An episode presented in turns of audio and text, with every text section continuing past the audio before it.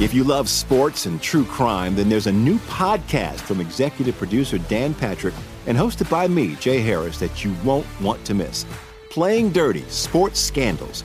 Each week, I'm squeezing the juiciest details from some of the biggest sports scandals ever. I'm talking Marcus Dixon, Olympic gymnastics, Cain Velasquez, salacious Super Bowl level scandals. Join me on the dark side of sports by listening to Playing Dirty Sports Scandals on the iHeartRadio app, Apple Podcasts, or wherever you get your podcasts. I'm Hannah Storm, and my new podcast, NBA DNA with Hannah Storm, chronicles my six decades in professional basketball. From growing up in the sport to becoming one of sports TV's first female broadcasters. Join me as I dig deep into the game's history, unearth some wild stories, and talk to my friends from the world of basketball, from Dr. J to Charles Barkley. It's been a wild ride, and now I get to take you with me. Listen to NBA DNA with Hannah Storm on the iHeartRadio app, Apple Podcasts, or wherever you get your podcasts. More Than a Movie is back with season two. I'm your host, Alex Fumero, and each week I'm going to talk to the people behind your favorite movies. From The Godfather, Andy Garcia. He has the smarts of Vito, the temper of Sonny, the warmth of Fredo, and the coldness of Michael. To the legend behind La Bamba, Lou Diamond Phillips. When I walked in, I didn't think I had a shot at Richie because John Stamos' picture was already up on the wall. Listen to More Than a Movie on the iHeartRadio app, Apple Podcasts, or wherever you get your podcasts. Hey, I'm Jay Shetty, and I'm the host of the On Purpose podcast. This week, I talked to Orlando Bloom in a rare interview where we went deep into how to get comfortable with fear and how to change the guilt and shame thought pattern. People say, What are you afraid of? Right? I'm afraid of fear because it's like I want to confront anything in my life that feels challenging on those levels. Listen to On Purpose with Jay Shetty on the iHeartRadio app, Apple Podcast, or wherever you get your podcasts. Your holster is way more important than you think it is. It's just way more important than you think it is. What look, and I get that. The holster's not the sexy part of carrying firearms, right? You want to talk about your weapon and your ammunition. You, you want to talk about your safety training. You want to talk about how you did at the range. Oh, look at my groups. I was doing these failure drills today, and all that stuff's really important. I mean, really, really important. I'm not discounting that. But I've known so many people who do all those things. They take all the necessary steps and then they carry with a holster they bought from a big box hunting store that was made a thousand at a time. Please don't put your life in one of those holsters. You need to trust Northwest Retention Systems because it's all custom made gear. It's the only thing I carry around. NWRetention.com. That's NWRetention.com. Use the promo code Jesse, get you 10% off.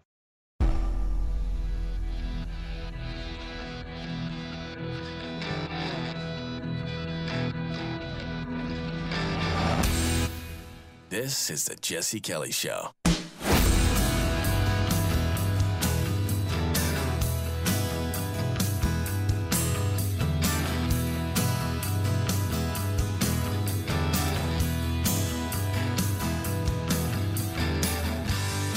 Why don't you know about the greatest general in the 20th century? I, I guess I shouldn't be too presumptive. Some of you know. Listeners to my show, I mean, shows it, inevitably the audience will kind of take the form of the guy who's behind the mic because my interests are your interests. And so that's why we talk about these things. It's two way conversation here. So, to be fair, Many in my audience may know about this guy. Some definitely will. But let me let me clarify something. In the 20th century, the best general, you know how we can debate a bunch of things? There is no debate about this. The best general of the 20th century is one person, and any other answer is wrong. In fact, he's probably on the very, very, very short list of greatest generals of all time, and he's never listed on it. Maybe if you get a real history nerd, he'll squeak into the top 10 somewhere. But let's be clear again. For the greatest general of 20th century, there is one answer. And 99% of Americans don't know his name. Why? His name is Georgy Zhukov. And he has on his resume,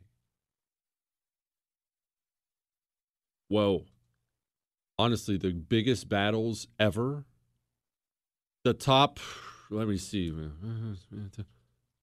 top three at least greatest battles ever. Top three greatest battles ever. He he won all of them. Not only was he in the biggest battles ever, he won them all. First of all, 1896, the man is born. He is born in not yet communist Russia. Remember, this is 1896. That whole commie revolution, civil war stuff was 1917, 18, all that. He's born in a small village outside of Moscow. And they are dirt, dirt poor. They're so poor. This fascinates me so much because I think about our standard of living today. They're so poor. Get this. He was sent to work in Moscow in a separate place at the age of 10. Can you even can you even wrap your mind around that? I have a 10-year-old. And you know what? My 10-year-old dude is sharp, street smart, great in a conversation, straight A's, just one of those people. I mean, everybody says this about their kids, but up here, since it's my show. I'm telling you, one of these people who's he's going to be something. Uh, he's either going to be a criminal or or uh, uh, very successful at something. I guarantee you that. And I don't think I would s- send him to another town by himself at 10 years old. Don't get me wrong, he could probably do it, but I don't think I. What? And I'm not exactly the protective type with my kids. But this is not a unique story for Zhukov, this part of it anyway. He just, that's what you did. Family has to eat. Necessity tends to wash away so many of our notions about what life should and shouldn't be. You and I, a 10 year old, 10 year old, he wants pizza for dinner, and we're going to have uh, birthday parties at Dave and Buster's, and let's I mean, let's watch some cartoons and stuff, right? You're in Russia in 1896. Uh, we have to eat food, or we're all going to die uh, son, you need to go to Moscow and get a job at 10 before you hit puberty. Gosh. Then, you want to know what poor is? I'll put it to you this way. You remember World War One? We've talked about World War One several times. You know, basically the worst war in the history of war. Not that any of them are great.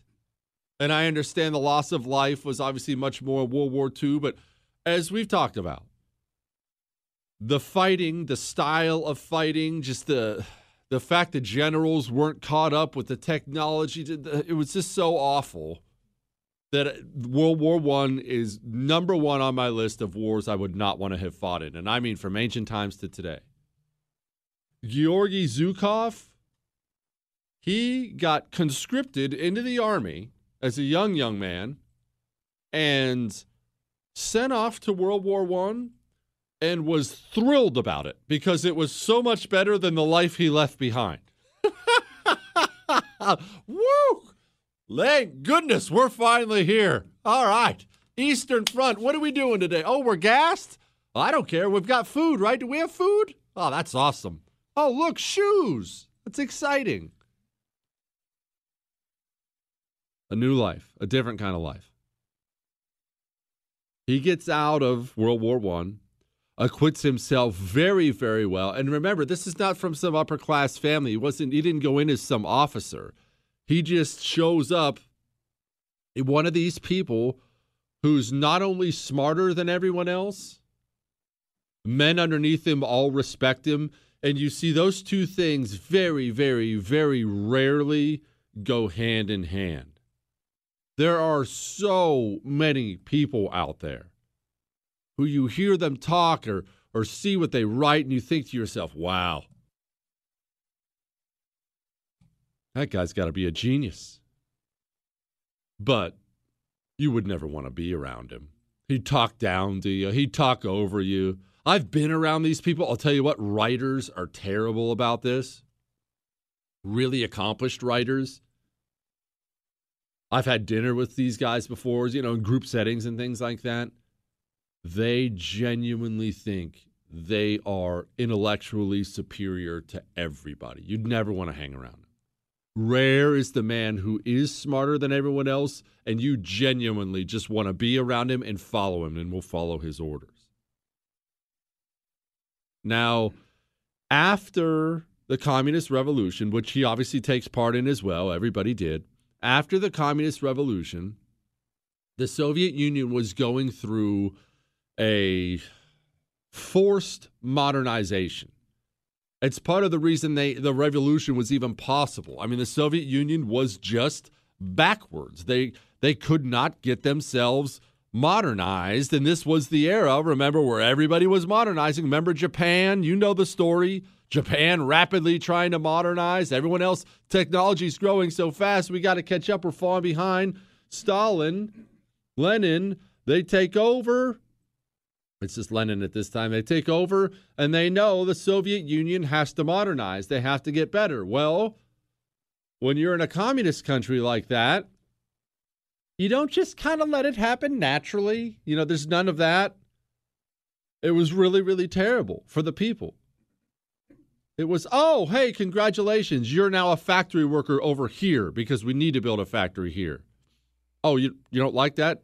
Should I just line up your whole family and shoot them in the back of the head? Yeah, that's what I thought. I'll see you in the factory on Monday morning. Hang on.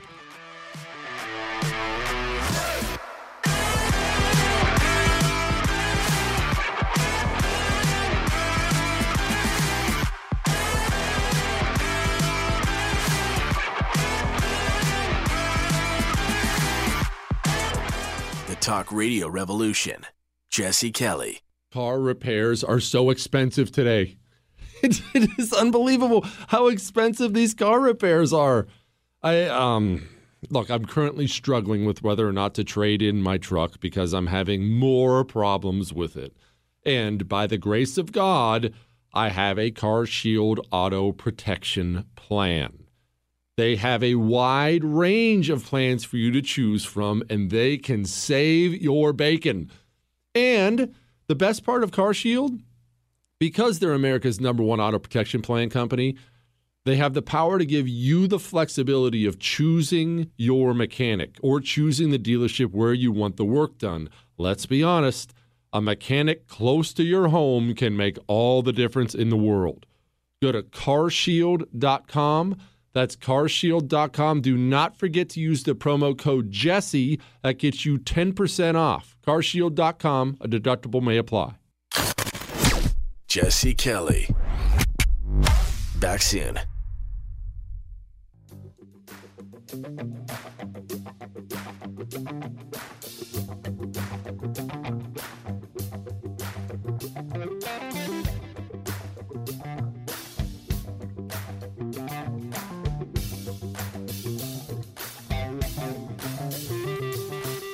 Modernization in the Soviet Union was difficult, to put it mildly.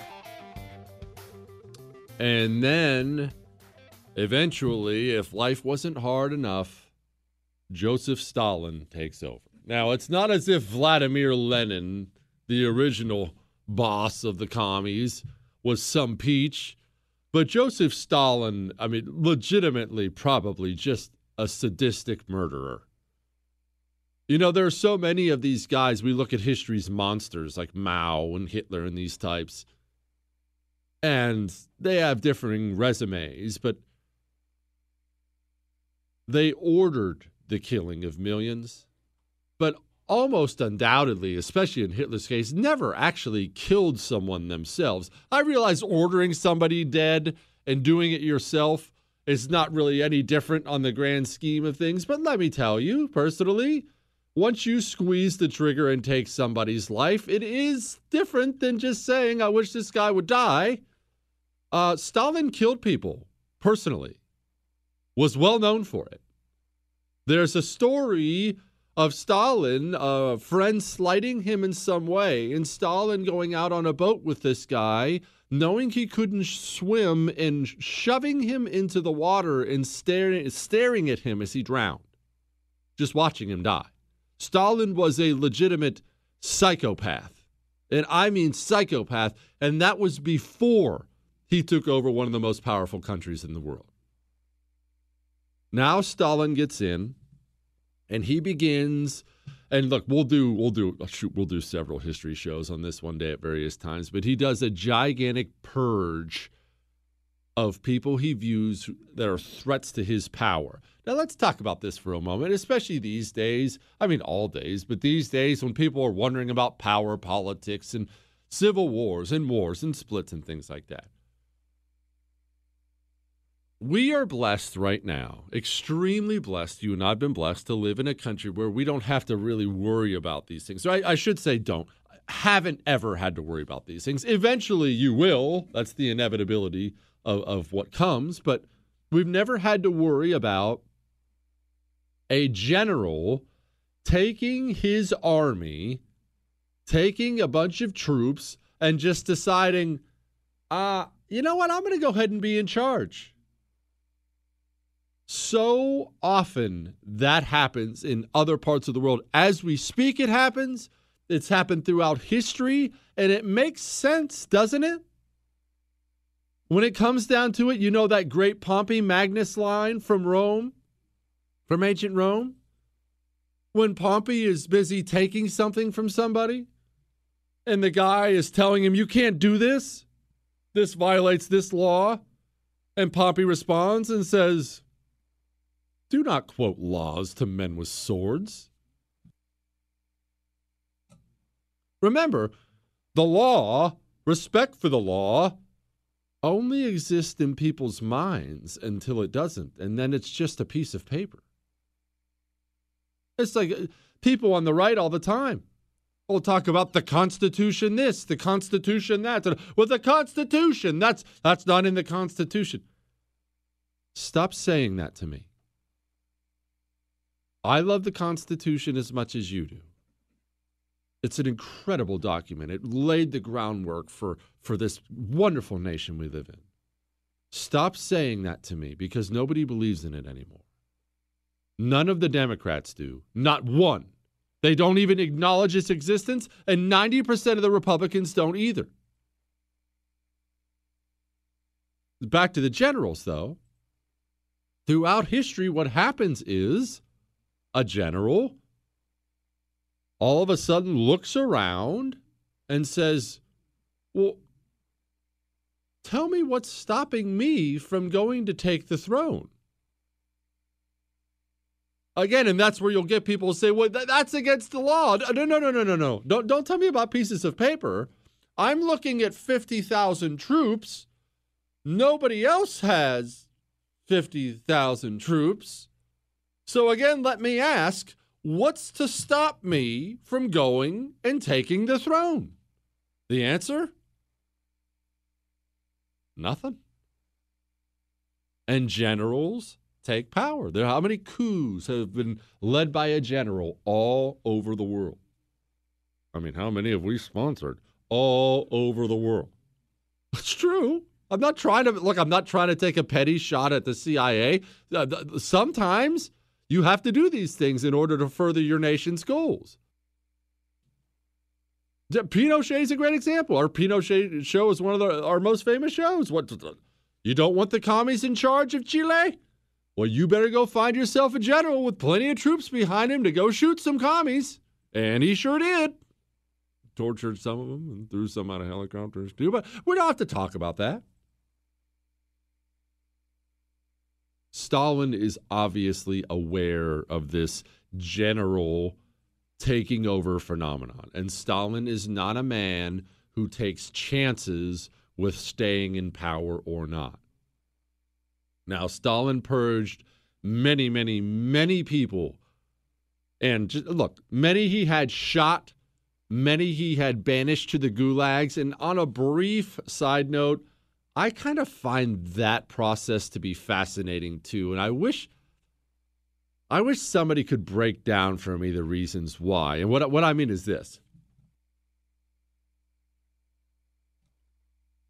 How do you make that decision if you're Stalin? You see what I mean? Here's here's uh, General Bill and here's General John. And uh, look, I don't trust either of these guys. Uh, line up General Bill against the wall and shoot him in the back of the head right now. General John, uh, send him to a gulag. Well, why? But this is clearly not a man who has difficulty with the concept of taking human life. Why don't you just shoot them both? Or why didn't you just send them both to the gulag? And it, it, it is odd to me how some people got to gulags. Some people, many, many died in the gulags. Some eventually got out of the gulags. And you should know, I've always found this to be fascinating. Some of these, you know, banishments to things like gulags, yes, many were just the worst thing in the world. But some of the, the prisons were essentially just a tiny village in the middle of Siberia. No walls, no nothing but they knew if they dropped you there, there was no escape, and you're just going to have to live in the middle of this village. You you would live like a normal citizen in the village. You have a little hut and things like that, but you can't leave because there's no place to get out. There's no way to get in. That amazing. But Stalin begins purging the military big time of anybody he even slightly suspects are disloyal. Remember, they've had to fight a civil war. It wasn't like Russia woke up one day and thought, you know, everyone down for some communism? And everybody said, oh, yeah, let's do that. No, the commies took over after killing a lot of people and having many in their number be killed. There was, there was, it was hugely divisive who was going to get to run Russia, which, of course, it would be. Huge, powerful nation like that. There are going to be some competitors for the throne.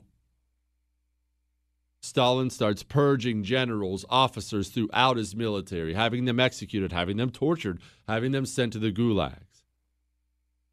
Georgy Zhukov is a prime candidate for these purges simply because of how capable he is. Remember, Stalin didn't need to know motive. Stalin was, was as worried about capability as anything else. This is a guy who certainly could take over if he wanted to. We better stop that.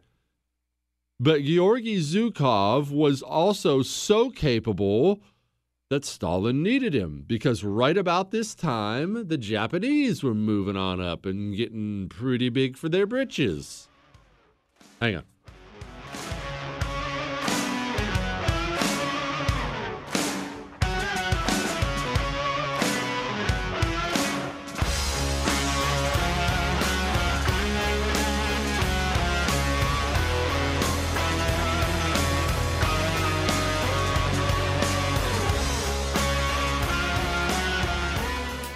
1 in 3 adults has prediabetes. 1 in 3. That means it could be you, your football buddy, your football buddy, or you, your best man, your worst man, you, your dog walker, your cat jogger. While 1 in 3 adults has prediabetes, with early diagnosis, prediabetes can be reversed. Take the risk test at doihaveprediabetes.org. That's doihaveprediabetes.org. Wait, did they just say one in three adults has prediabetes? That's 33.33333% of adults. That means it could be me, my boss, or my boss's boss, or me, my favorite sister, or my other sister. That's seven members of my 21 person romantic book club. Wait, the one in three could be me, my karaoke partner Carol, or ugh, my karaoke enemy Jeff. I'm gonna take the risk test at doihaveprediabetes.org. Brought to you by the Ad Council and its pre-diabetes awareness partners.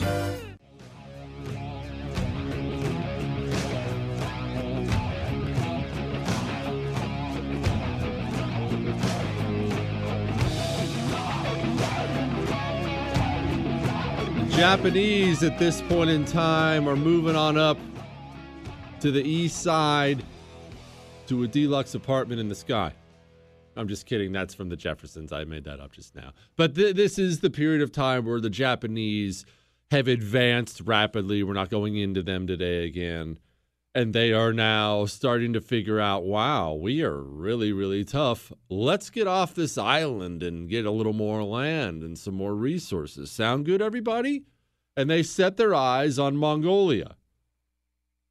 And Mongolia is fascinating because it's still there. And we just kind of forget about the fact they were the greatest empire on earth at one point in time. I still say it's the coolest moment ever that the Mongolian president or prime minister, I forget what he's called, sent Donald Trump a pony as a gift. Like they're they're still big on horses there because it's such a huge part of their tradition. How cool is that? And go look him up, Chris. Go look up their president or prime minister. He looks like he could crush your head like a walnut. he looks exactly like you'd want the Mongolian prez to look like. Dude, it's just a absolute brick house. okay, he's huge. Anyway, Japan sets their sights on Mongolia, goes storming in. Russia's not going to allow that for a variety of reasons. One of the main ones being uh, we're not going to have these aggressive Japanese right here on our border. So Stalin decides he has to send someone down there and fight off these Japanese. Oh, only again, these Japanese are really good by this point in time. He needs somebody good. He sends Zhukov. Zhukov, instead of getting purged, gets sent to Mongolia to fight some Japanese, and he goes down and promptly pulls off one of the great deceptions of all time. See, it's easy because we have an Americanized view of Zuka of Russia. You know, what do you picture when you view Russia? Russians, a Russian general, some big angry bear, so, you know, with hands the size of catcher's mitts, wakes up and chugs a whole liter of vodka every day before smashing it against the wall and going to, you know, charge through a brick wall. Zhukov was a genius. Get this. He had plans to attack the Japanese. The Japanese were trying to figure out where this battle was going to take place, and Zhukov had plans to attack them. He knew he wanted to go on the offensive and catch them off guard.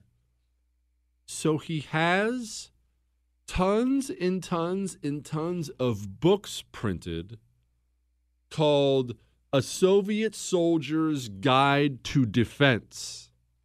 A Soviet Soldier's Guide to Defense. You get that? He, he acts as if they're all reading up on defense, and he has the books left all over a battlefield that he intentionally vacates. So the Japanese find it and they're like, oh, yeah, these guys are getting ready to just dig in and defend. Let's go get them. Zhukov completely outflanks them because he was planning an offense the entire time and beats the crap out of Japan. Like I said, the guy was really good. Now, the Soviet Union, let's just be clear about how absolutely awful they are. Were, are. Anyway, immediately after this, they sign a non aggression pact with Japan and sign a non aggression pact with Germany. It's wild because after the fact, we know now the Soviet Union took World War II on the chin like nobody ever has. Casualty numbers like the world has never seen before and hopefully will never see again. 20 to 40 million. And isn't that amazing? There's like a 20 million person gap we can't figure out. I'm almost, I think it's 20% of the casualties of World War II were Soviets. I think the number is seven out of eight Nazis who died in World War II died at Soviet hands. So after the fact, they get a lot of credit now for everything they did to beat Nazi Germany. And I mean, look, they kind of do deserve that credit. Uh, they were on the side of the Japanese and the Germans in the beginning. Not only were they on the side of them, they weren't some passive observer. Uh, they invaded Europe with Germany from the other side. Poor Poland got spit roasted by Germany and the Soviets on the other side. However, we're not going into that today. Don't let me get sidetracked here, Chris. Obviously, the Germans, as was their plan all along, gear up and get ready to screw over the Soviets and invade. Hitler does not like the Jews. He doesn't like Russia. Russia has lots of Jews. Russia also has lots of oil. Hitler wants the oil fields in Russia. Hitler has plans for Russia that went well beyond the Jews, too. So he gears up and he invades. Now Stalin needs an incredible military, a better military than he has at the time. Only, well, it turns out there's a price to pay for killing all your generals and officers. He is extremely short on experienced officers, extremely short. And wouldn't you know it, the Nazis are tearing through the Soviet Union like a blowtorch through butter, and they are heading right towards Moscow. Uh oh. That's kind of a big deal. You're Stalin, you look around. Who do you look at to defend Moscow? One man, Georgy Zhukov. Stalin looks to Zhukov and says, Go, save my city, save Russia. And honestly, if the Nazis are able to encircle and destroy Moscow quickly in this initial punch, they probably win. There's a, you realize how close World War II got at times? The Nazis make a decision here, a decision there differently. The Nazis win World War II. Wrap your mind around what that world looks like today. I know people like writing science fiction novels and stuff like that about it. It was a reality. It was. Zhukov goes and prepares Moscow to fight. He's doing things because the Nazis are obviously swarming in with their tanks and such. Zhukov is digging humongous trenches and the only routes in. He knows the ways they want into the city. He bottlenecks them. He outthinks the Nazis at every turn. Zhukov had no business winning that fight. And not only did he stop the Nazis cold in their tracks, once they started backing off, he launched a counteroffensive. I'm talking Rush, I'm talking Soviet soldiers all dressed in white in skis in the wintertime as the Nazis are fleeing the winter and Soviets are swarming them, slapping them around. It's actually really cool. It's very, very cool. The defense of Moscow is one of the largest battles of all time. Zhukov wins another one. However, Hitler is not done yet. You remember this whole Nazi invasion of Soviet Union wasn't a single strike thing. There was the single strike that got them clear to Moscow, and then it. I mean, it's getting cold. We should, you know, why don't we circle back and try this again? Just, just hang tough. Let's let's let the winter go, and then just hang tough. They try it a second time. They're pushing towards Stalingrad. They're winning. Again, the Nazi war machine is tearing through the Soviet Union. They continue to encircle entire armies and either annihilate them to the last man or have gigantic armies surrendering to them. And they're coming to the end of the Soviet Union, and that's in Stalingrad. Hang on.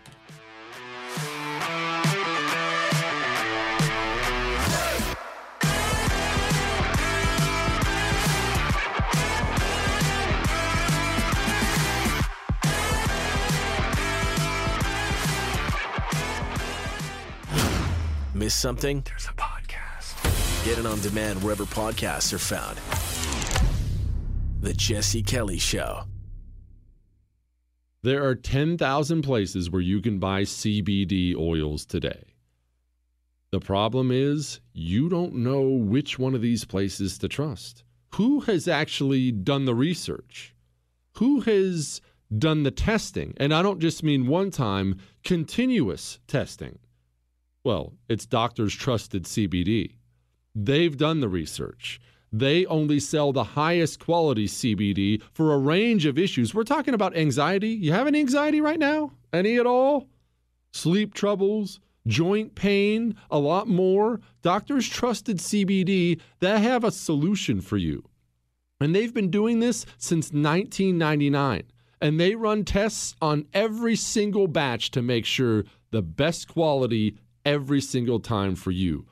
Go to www.doctorstrustedcbd.com. Use the promo code Jesse for free shipping and $5 off. Jesse Kelly.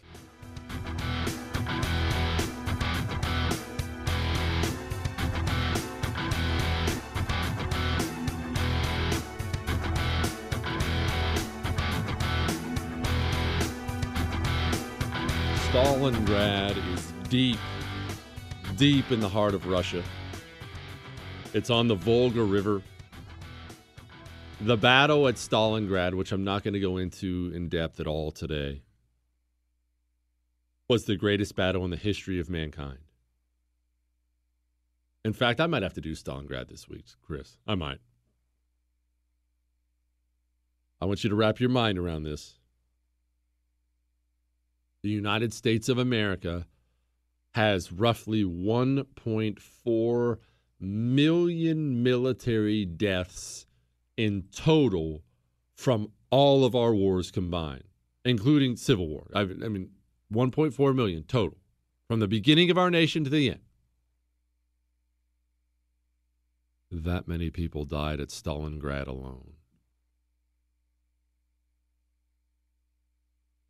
That many people died at Stalingrad alone. And here's what happened at Stalingrad, and I want you to pay attention because this is going to come into play here in a minute. The Nazis get to Stalingrad. They begin shelling Stalingrad. You're dropping a bunch of bombs and artillery on Stalingrad. I want you to picture a city. Picture one of yours. What fine, some big city near you, or if you live in one. Now picture bombs dropping on it. Forgetting the loss of life for a moment, we're setting that aside. That's not what we're talking about. I want you to think about the infrastructure, roads, buildings, and such. What happens to them when you start bombing them? When you start dropping bombs in the area? Are you picturing it? Unlike the movies, things don't disappear when they get bombed. They topple over, they cave in. You essentially turn Stalingrad into a fortress, if you want, with underground bunkers that have been created, with bombed out buildings that are now perfect hiding places for snipers and military units. The best way to describe it is just exactly like I did. Now, picture you bomb a city, your, your big U.S. city, drop a bunch of bombs and artillery on it, all this rubble, all these bunkers and tunnels and different things that pop up. You have an enemy entrenched in there. Now, get this you have to go get them out. You have to go get them out. Do you know what a nightmare that is?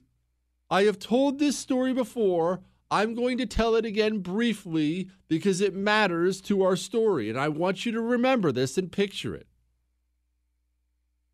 The hardest thing I've ever had to do is clear people out of a building. If someone's in a building, especially somebody with any level of training at all, they have all the advantages if you're trying to go in there and get them and they're waiting for you. All the advantages. We were a Marine Corps infantry company. I'm not talking about reserves either. We were full time, gung ho, all the time. All we did was shoot weapons and exercise, baby. Battlefield tactics, communicate, follow orders. We were, well, let's be honest, we were some of the finest troops in the world. That's not that's not being a homer. We were so a, Marine Corps infantry unit is easily one of the top units in the world. And they were prepping us to go to Iraq, and they knew there would be city fighting in Iraq. So they decided they were going to humble us a little bit. You have uh, an M16. I think they, they use M4s now, but we had M16s when I was in. And you can do this thing with an M16 where you switch out a couple things and you put what's called sim rounds in it. You, you essentially shoot a nine millimeter round that has a paint tip. Now, I don't want to call it a paintball. I almost called it a paintball because it hurts a lot worse than a paintball. It will break the skin up close. It hurts and it hurts really badly. You have to wear protection on your eyes. You have to wear protection in your lower region. I had a buddy that took one down there and it you don't forget screams like that. I'll tell you that much. And at night, they march us down to a shoot house, a practice house, a big practice house that was on our base in 29 Palms, California. And they have the military police. They're not called military police in the Marine Corps. I'm just simplifying that for you. They have the military police in there waiting for us. I forget the numbers now. Gosh, I'm forgetting things over the years. I want to say there were 10 of them. Not a ton of them. There were 10 of them, maybe even less. There may have been five or six. But they were in there and they had their weapons with sim rounds in them. And they marched us down there and we had our weapons with sim rounds in them. And we, at night, again, a highly trained Marine Corps infantry unit assaulted this place to go try to kill them. You know, you shot, you go down, and they have referees in there watching it and stuff like that, and it's shoot, move, communicate. They massacred us and didn't lose a man. Did not lose a man. You try to clear somebody trained out of a building. Whew, that's rough. Hang on.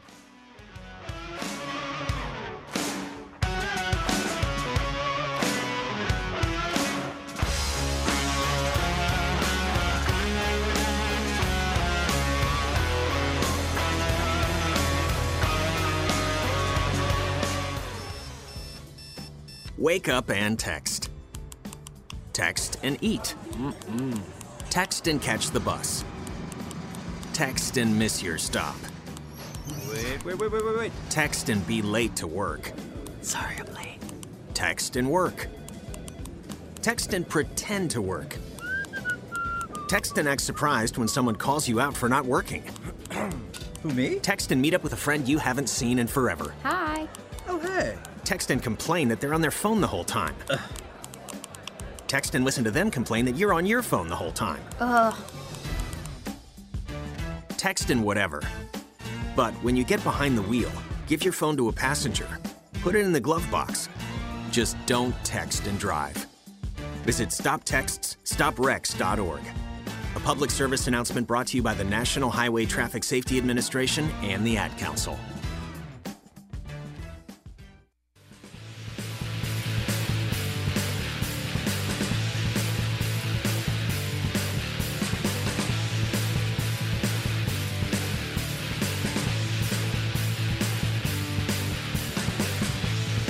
They massacred us in that building. There are just too many places you can hide in a building. You know, because you're there and there you're in it and they're not. You know where the choke points are. You can hide just here in this room and see this little window where they have to walk by. You can hide up here on this on these stairs and you know they have to walk by this point. You can set booby traps everywhere, especially in a bombed out building with rubble everywhere. You can set obstructions down. Picture if you were coming to clear me out of a room and you had a gun and I had a gun, and maybe it's nighttime, maybe it's daytime, but what if I do something simple like roll a chair in front of where you run in the door. Doesn't sound like much, does it? Go ahead and run in a room with your weapon up, and I'm putting my weapon at the door, and you trip over the chair. You're dead now. Gone. That's a tiny, tiny example of the living hell that was Stalingrad. Hang on.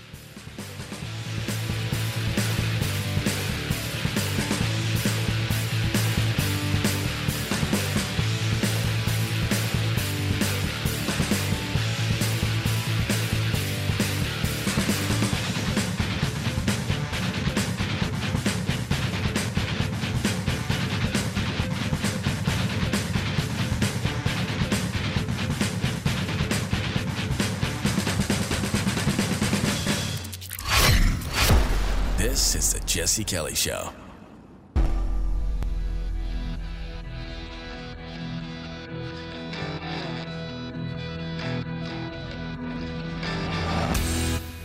This is the Jesse Kelly Show.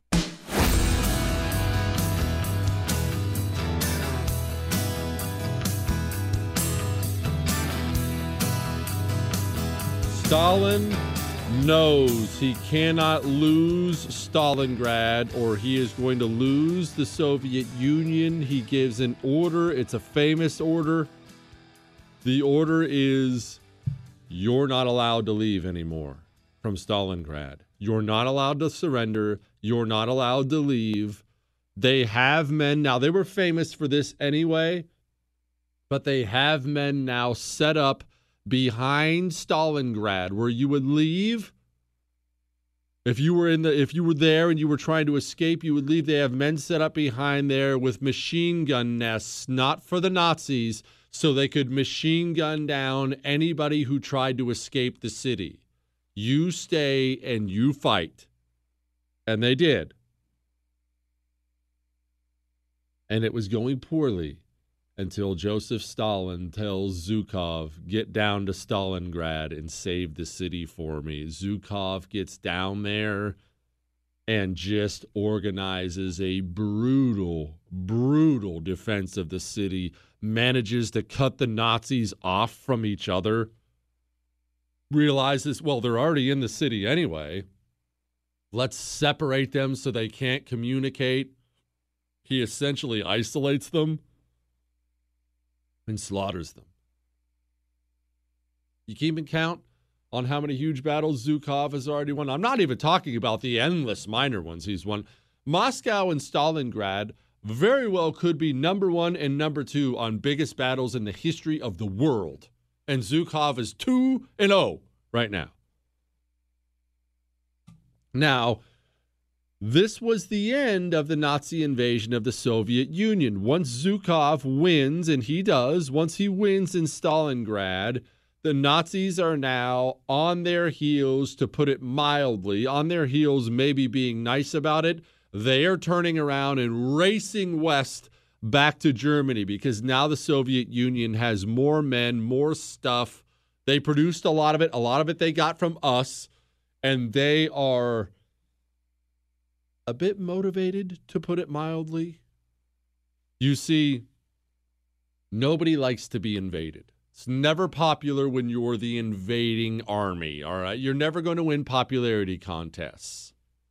You're definitely not going to win them when you're the Nazis and you're pretty much the most evil people who've ever lived. They were not only invading, right? Here's what's crazy most of the Soviets they got to hated Stalin. I mean, it's not like Stalin was popular. They would have been on your side, except Nazis, well, they can't change their nature. How many political ideologies do you see out there? How many of them do you see changing their nature? A Nazi is a Nazi is a Nazi. They storm into your town. Do they treat you well? Do they tell you they're liberating you? We're here to save you from Stalin. No, first thing they do, where are the Jews? Uh, any gypsies here? And they start lining people up and shooting them in the head. Soviets are tough people. They're not going to lay down for that. And think how far you have to push into Russia to get to Stalingrad. think how many atrocities the Nazis have committed at this time. And the Soviets were giving it back, don't get me wrong, but it was their home country. I do not consider that to be equal levels of atrocity. I do not. You may, I do not. You're in my, you come into my home, whatever happens to you in there is your problem, not my problem. I'm not going to feel bad about it at all. And if I come in your home uninvited, I would expect the same thing. Now, though, here's the problem the Nazis have, and it's a huge problem and they know it. You have not only invaded their country, you have committed some of the worst wartime atrocities in the history of the world.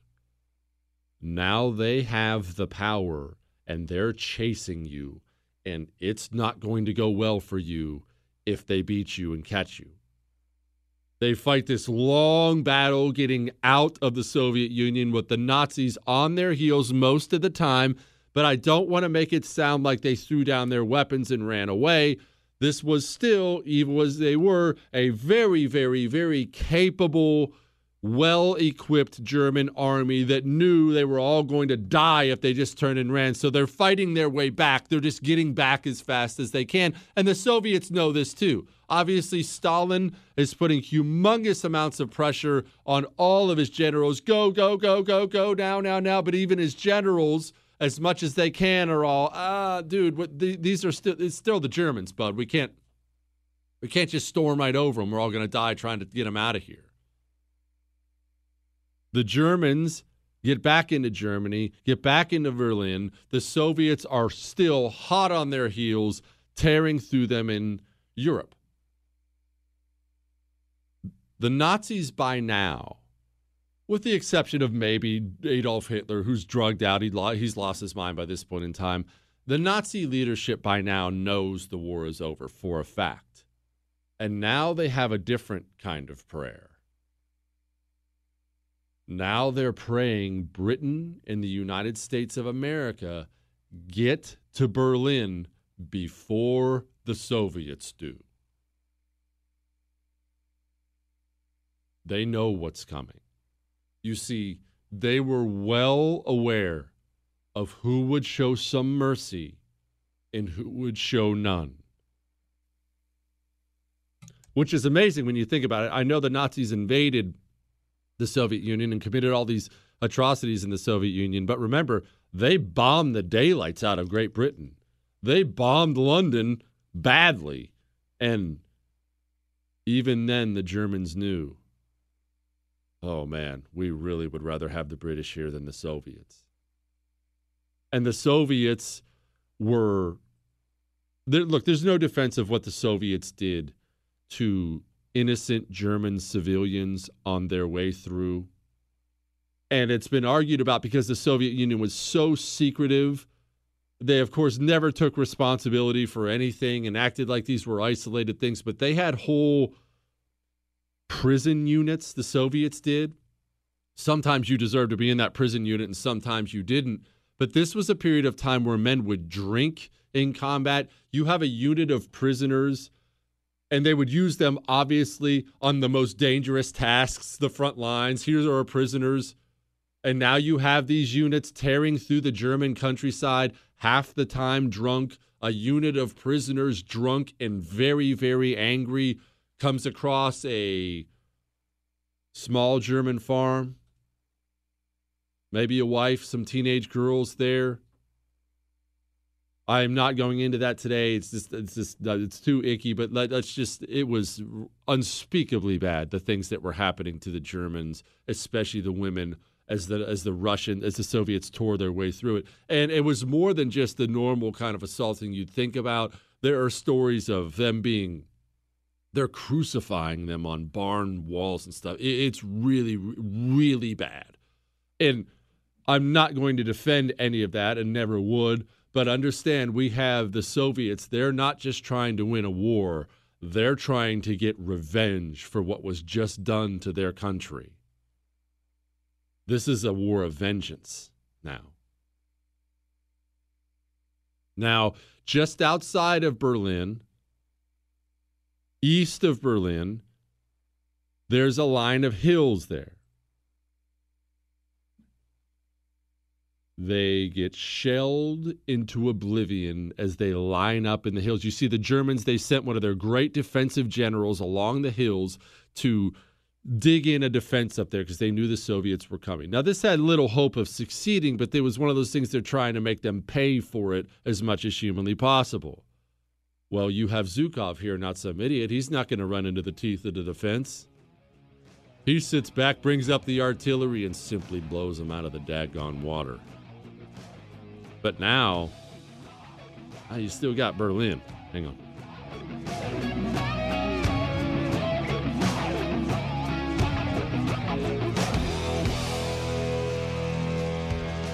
This is the Jesse Kelly Show.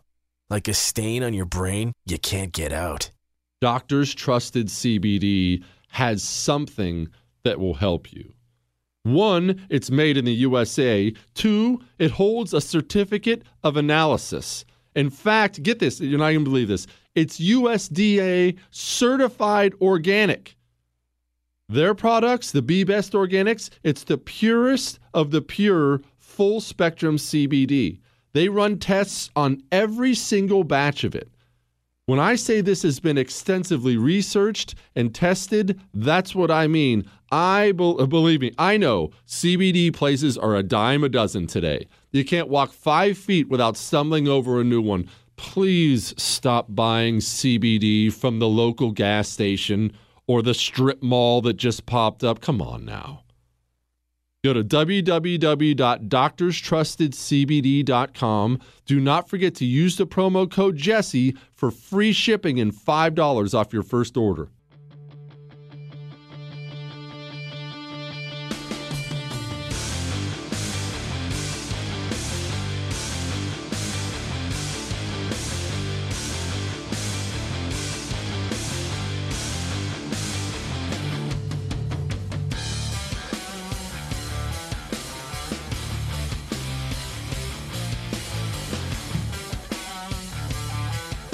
Remember Stalingrad?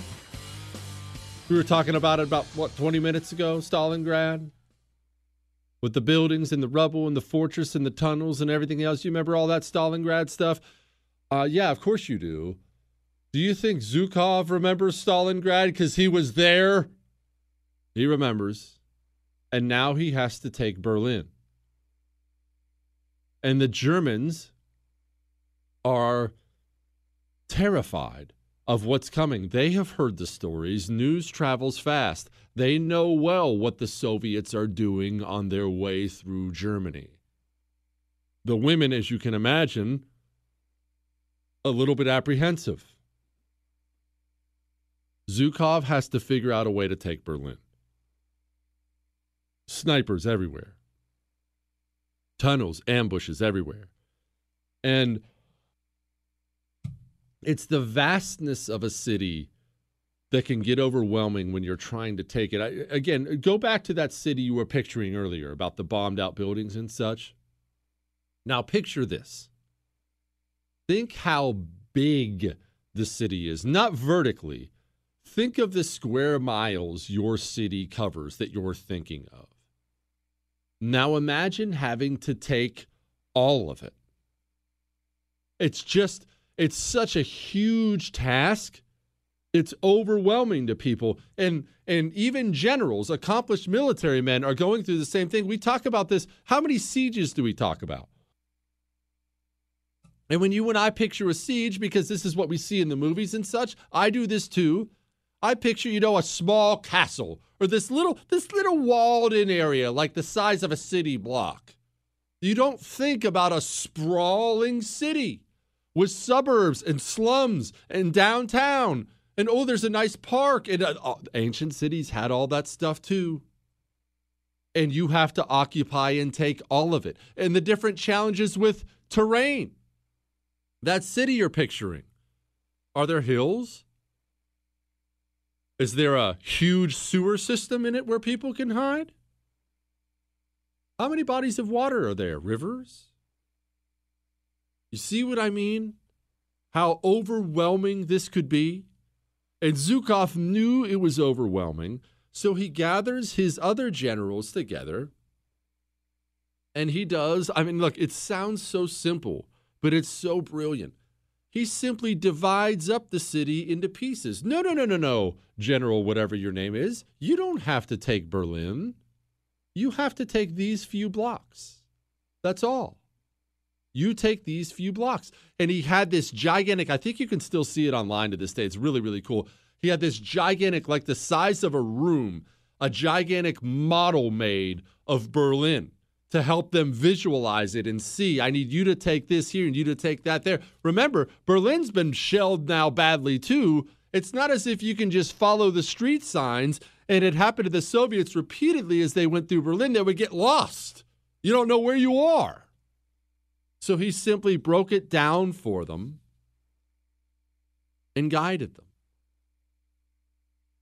And one thing, one cool story about Zhukov before we wrap it up here Zhukov was brutal on his officers, and this was a very vicious man. However, his troops loved him. He was a great family man. His troops loved him. There's this famous story about Zhukov where he sees some wounded Soviets on the side of the road. And he goes and he talks to them, just regular troops.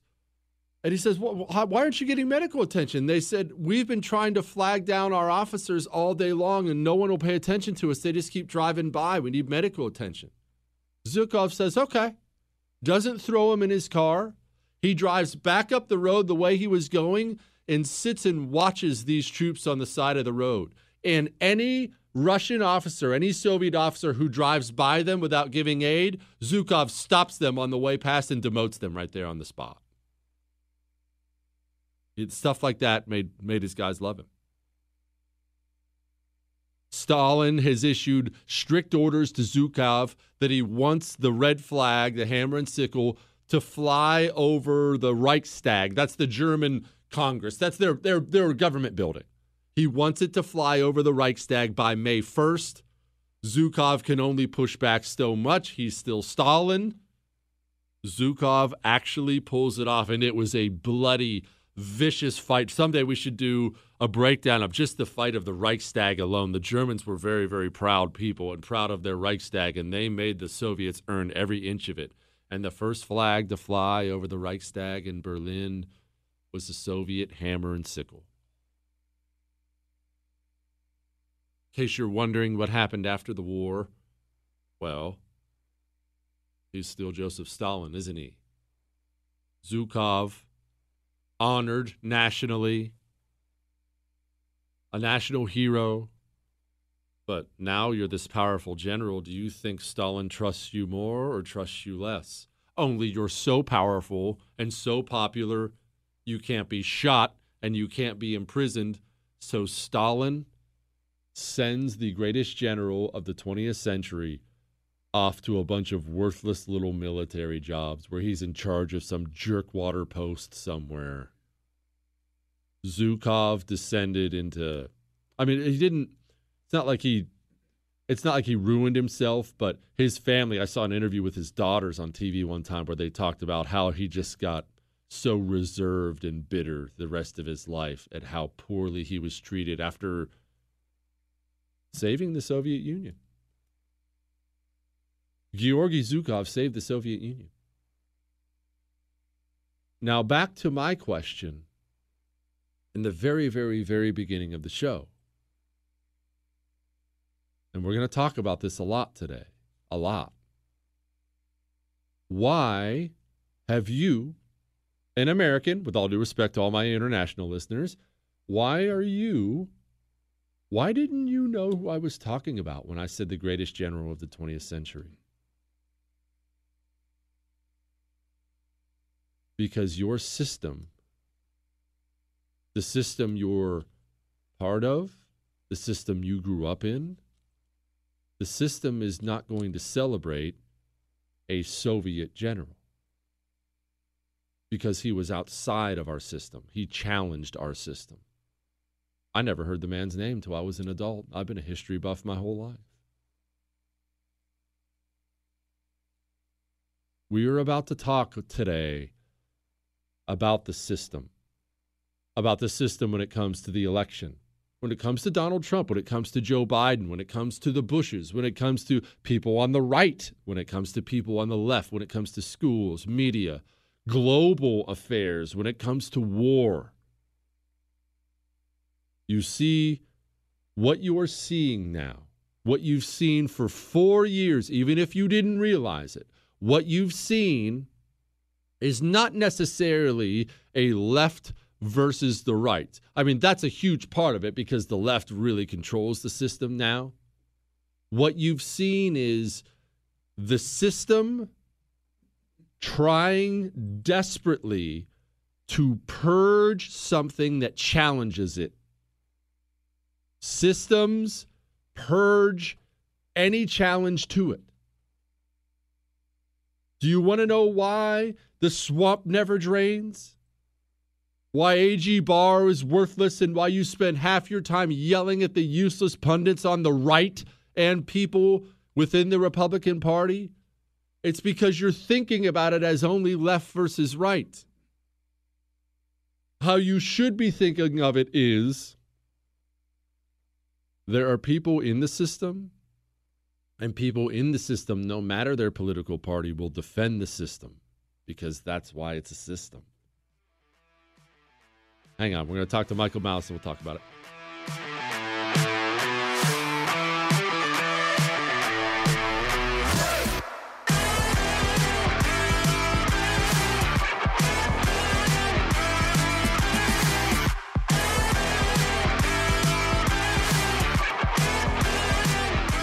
You're never completely ready to adopt a teen.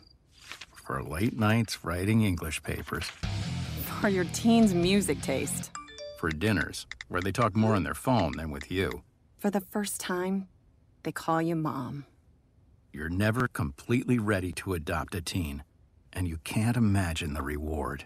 To learn more about adopting a teen, visit adoptuskids.org. Brought to you by the U.S. Department of Health and Human Services, Adopt U.S. Kids, and the Ad Council. Part time job, full time hustle, all time Shero to all of us. You nurture, we listen. You teach, we thrive. You lift our spirits, but we've got to lay down the truth. It's time for you, our Shero, to stretch for the stars.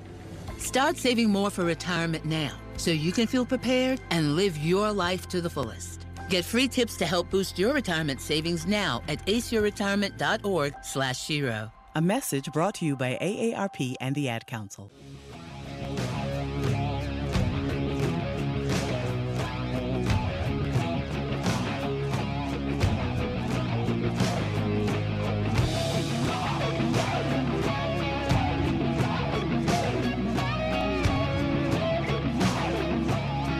Joining me now, as he does every single Monday at this time, the great Michael Malice, who I'm sure is going to give us some enlightenment on everything we're seeing. He's the host of Your Welcome.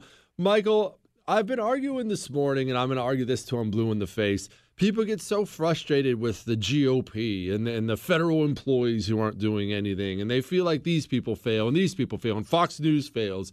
And what I'm trying to explain to people is it's not necessarily left versus right it's people who are part of the system and people who aren't part of the system, and the system simply protects itself. Yeah, I, I, oh yeah. I, there's nothing to be blue in the. If you're arguing till you're blue in the face, that's your fault because this is something that's so profoundly obvious once mm-hmm. you see it yep. that it, it really doesn't take much information to notice it. I tweeted this out, and I'm sure you agree that not that long from now, the Republican Party is going to be fighting harder to keep Joe Biden as president than they did to keep Donald Trump as president uh, when they start doing 25th Amendment stuff, if that's what they want to plan to do to get Kamala Harris into office. Um, it's absolutely systemic. You've seen it with Cindy McCain, uh, the Bush family, mm-hmm. uh, many other people who went out of their way to endorse Joe Biden when they could have perfectly sat on their hands. And when in 2016 there was a huge controversy about, oh, Donald Trump might not support the eventual nominee. So the rules are always do what keeps us in power, but we have no obligation to do the same uh, if the situation's reversed. And the persecution look, I am not one of these Trump worshippers. Everybody knows that. I like the guy. I think he's done good. But I think the, the obvious, endless persecution of Trump is simply because he's one of the guys we've seen these people in history who challenge the system, and systems inherently defend themselves. Well, I think it's also the fact that he doesn't let them feel seen. I think people don't appreciate how much leftist psychology can be reduced to simply we want a president who makes us feel good about the bad things. They don't care about climate change per se. They just care that there's someone there who says he cares about climate change. And once that is being taken care of by the so called experts, they can stop worrying about it. Uh, when Joe Biden is putting kids in cages, it's fine. When President Trump is doing it, it's not fine because he's not making them feel good about it. Um, so I think but I think people are going to be very, very concerned over the next four years because this idea that Joe Biden has somehow uh, silenced the people who were for Trump, these angry people, is an absurdity, in my opinion.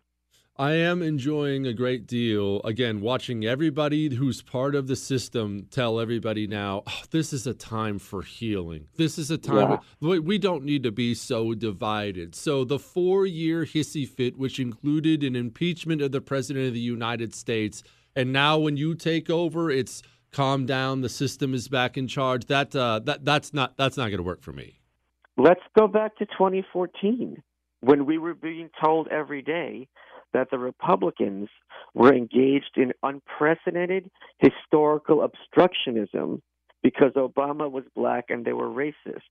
So even if Trump never existed, by their own narrative, in 2015, 2014, 2013, this country was more divided than ever. But they're pretending that that never happened because it's not useful to their narrative where President Trump is the head vampire and now we've all seen the movies. When you kill the head vampire, everyone else who's a bad person vanishes and goes away, and the heroes win. They have no idea what's coming. Another thing, the Tea Party, right? They thought, okay, the Tea Party are going to throw a tantrum. Uh, these stupid older people are going to show up at their meetings, let their anger out. We're going to let them get their anger out, and then they're going to vanish and go away. That didn't happen where do we go from here? What ha- is there another? I, I, have always argued. I think there's another. Eventually, not not necessarily 2024, but eventually there's somebody who makes Donald Trump look like a whimpering little kitty. As because look, 70 million people is a real number. They aren't going to disappear. They aren't necessarily buying into the system, and they're going to pick a fire-breathing dragon to fight on their behalf, and maybe not necessarily a good human being at all. And I mean, really not a good one. Joe Biden is nowhere near as much of an enemy as the New York Times editorial board. So anyone who thinks the battle is going to be fought in Washington is completely missing the sights of where the target needs to be. And I mean that in a metaphorical sense, of course. I'm not Sarah Palin. They're going to construe, you know, the calling for violence or anything like that. So the fact that in ever increasing numbers, there is an enormous sense of contempt and hatred toward the corporate press is very, very healthy. Uh, whoever the nominee is in 2024, and you and I are going to be giddy watching Mike Pence debate Ted Cruz. That is going to be one for the ages. There is going to be a lot of work done in the next four years as they melt down when the corporate media increasingly loses their control of the narrative. And these reporters on Twitter who were, uh, you know, wanting people out of jobs a week ago are going to be very confused that the contempt for them is not changing. Michael, you are, uh, I mean, part of the reason I love having you on is you are one of the very few who is an independent thinker. You don't say what everyone else is saying. You don't even necessarily say things that make everyone else comfortable. You like making people uncomfortable. Yes, but sir. I am a father I am desperate not to have my kids be Republicans or something like that. I want them to be thinkers who can see the system and step outside of it and think.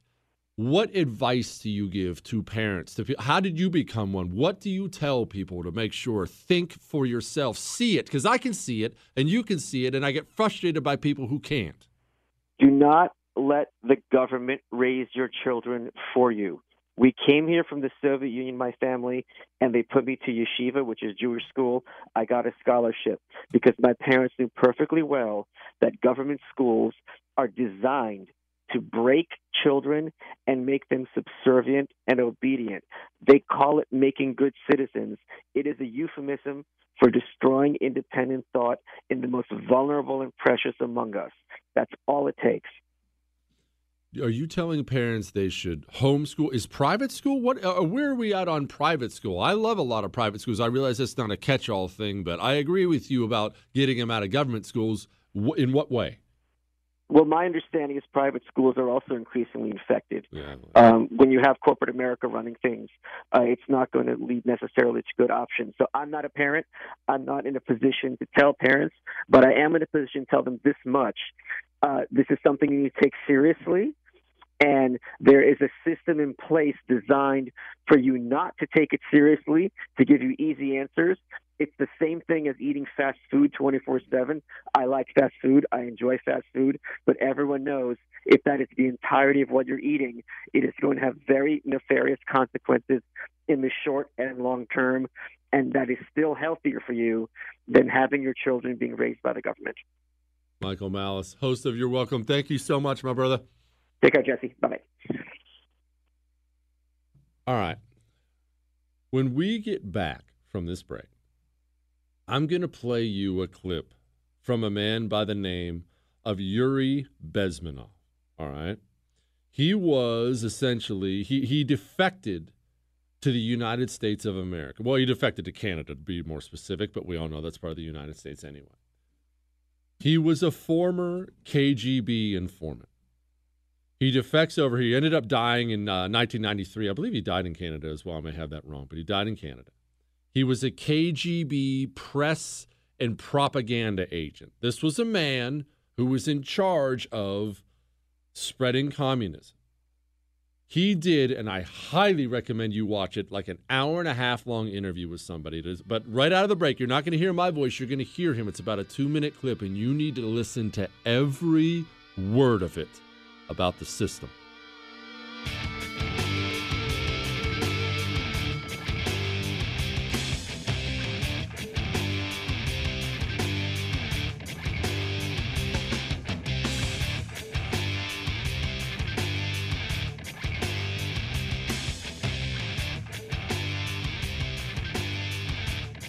Truth, attitude.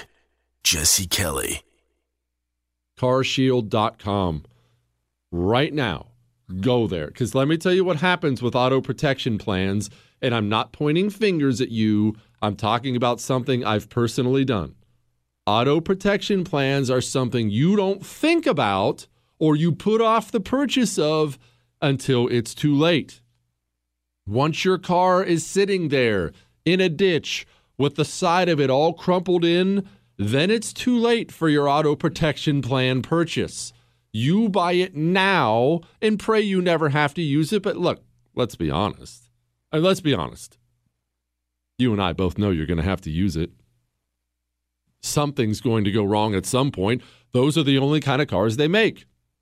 So why not go to America's number one auto protection plan company? Carshield.com. That's carshield.com. Use the promo code Jesse. That gets you 10% off. A deductible may apply. Thank you.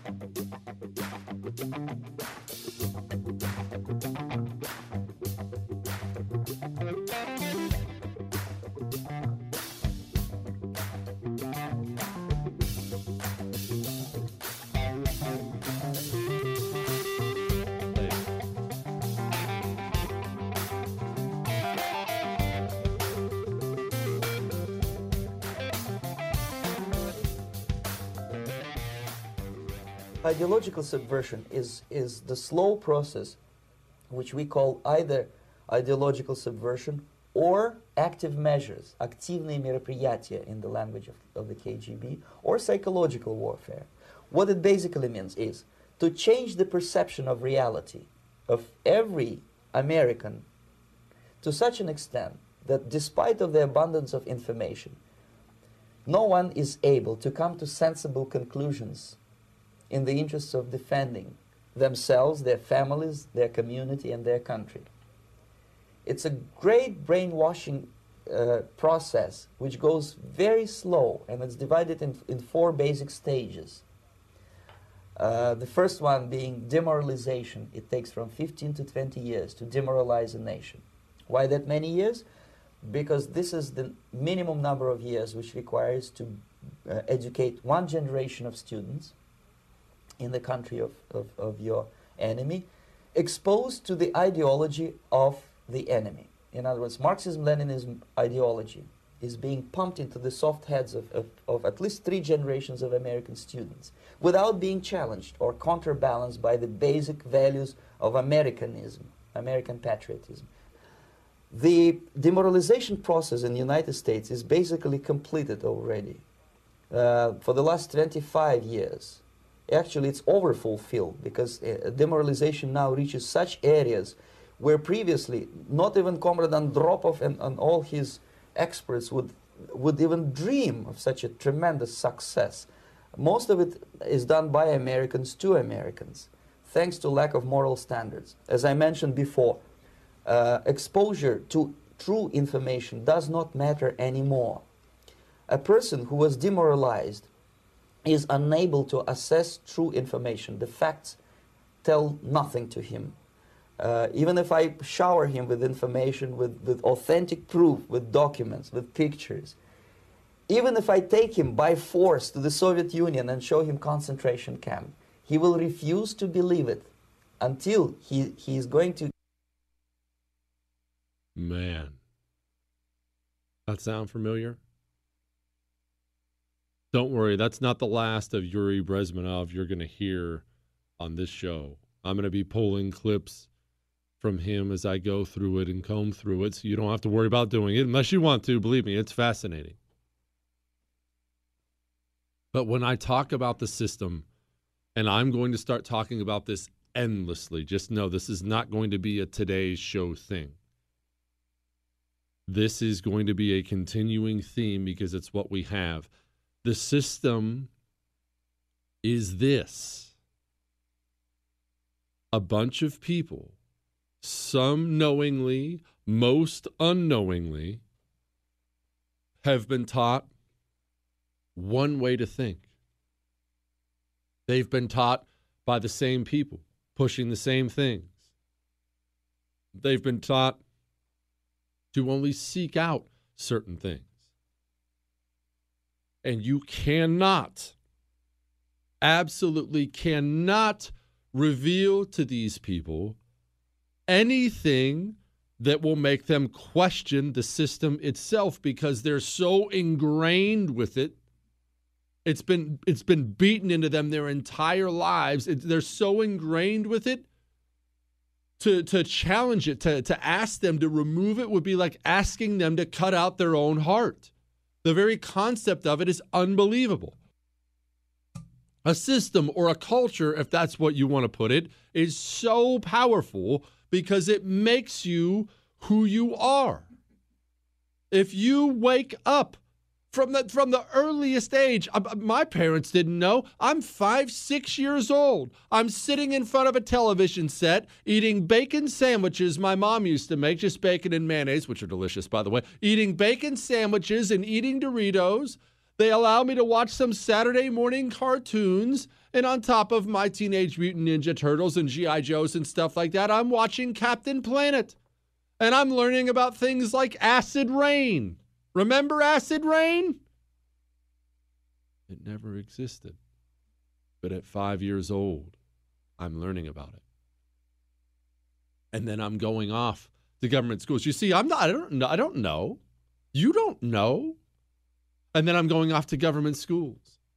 And it's not overt. I mean, there are some places, these really radical places, it's getting overt now, but it's not overt. You go sit down in government schools, and all right, it's time to learn about uh, American history. Chapter one How we slaughtered the Native Americans. Oh my gosh, that sounds terrible. Oh, all right, we're done with that. Chapter two Slavery. Oh gosh, that's, man, that's all we did here? Jeez. No, no, no. Hold on. We have to finish chapter three the civil rights movement. Here's a black guy getting eaten by a dog from a police officer. That's your America. All right, uh, there is no chapter four. That's America. Have a good one, kids. Year after year after year, but wait, it gets worse.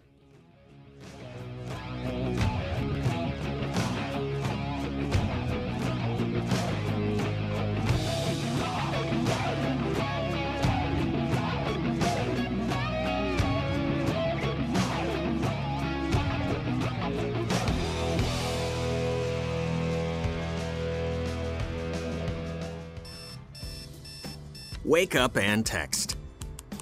Text and eat. Mm-mm. Text and catch the bus. Text and miss your stop. Wait, wait, wait, wait, wait, wait. Text and be late to work. Sorry, I'm late. Text and work. Text and pretend to work. Text and act surprised when someone calls you out for not working. Who, me? Text and meet up with a friend you haven't seen in forever. Hi. Oh, hey. Text and complain that they're on their phone the whole time. Text and listen to them complain that you're on your phone the whole time. Ugh. Text and whatever. But when you get behind the wheel, give your phone to a passenger. Put it in the glove box. Just don't text and drive. Visit stoptextsstopwrecks.org. A public service announcement brought to you by the National Highway Traffic Safety Administration and the Ad Council.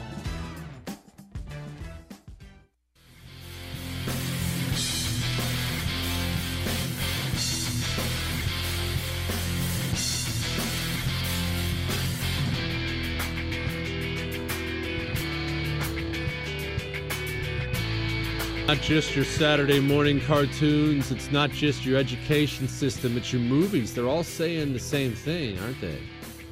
If you're really watching for it, you can't even watch the newest Avengers movie without a big girl power moment. You can't turn on Amazon Prime now without an entire Black Lives Matter section you need to watch.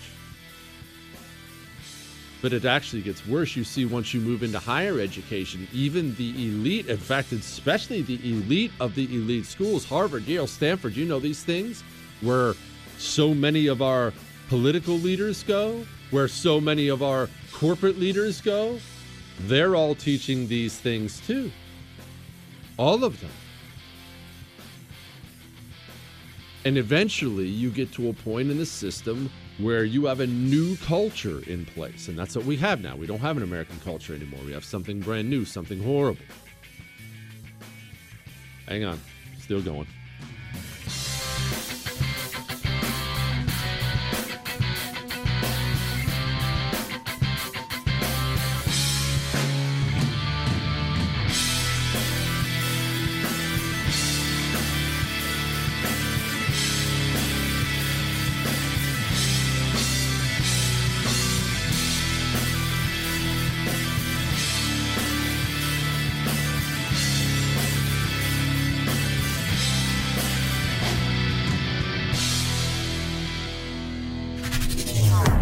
Jesse Kelly returns next.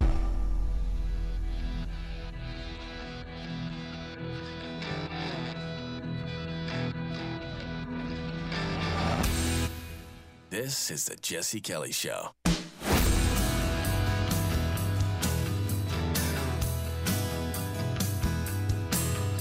The system is your culture. Uh, Jesse, why are all the generals? Uh, why are all these generals? Uh, uh, why are all they against Trump?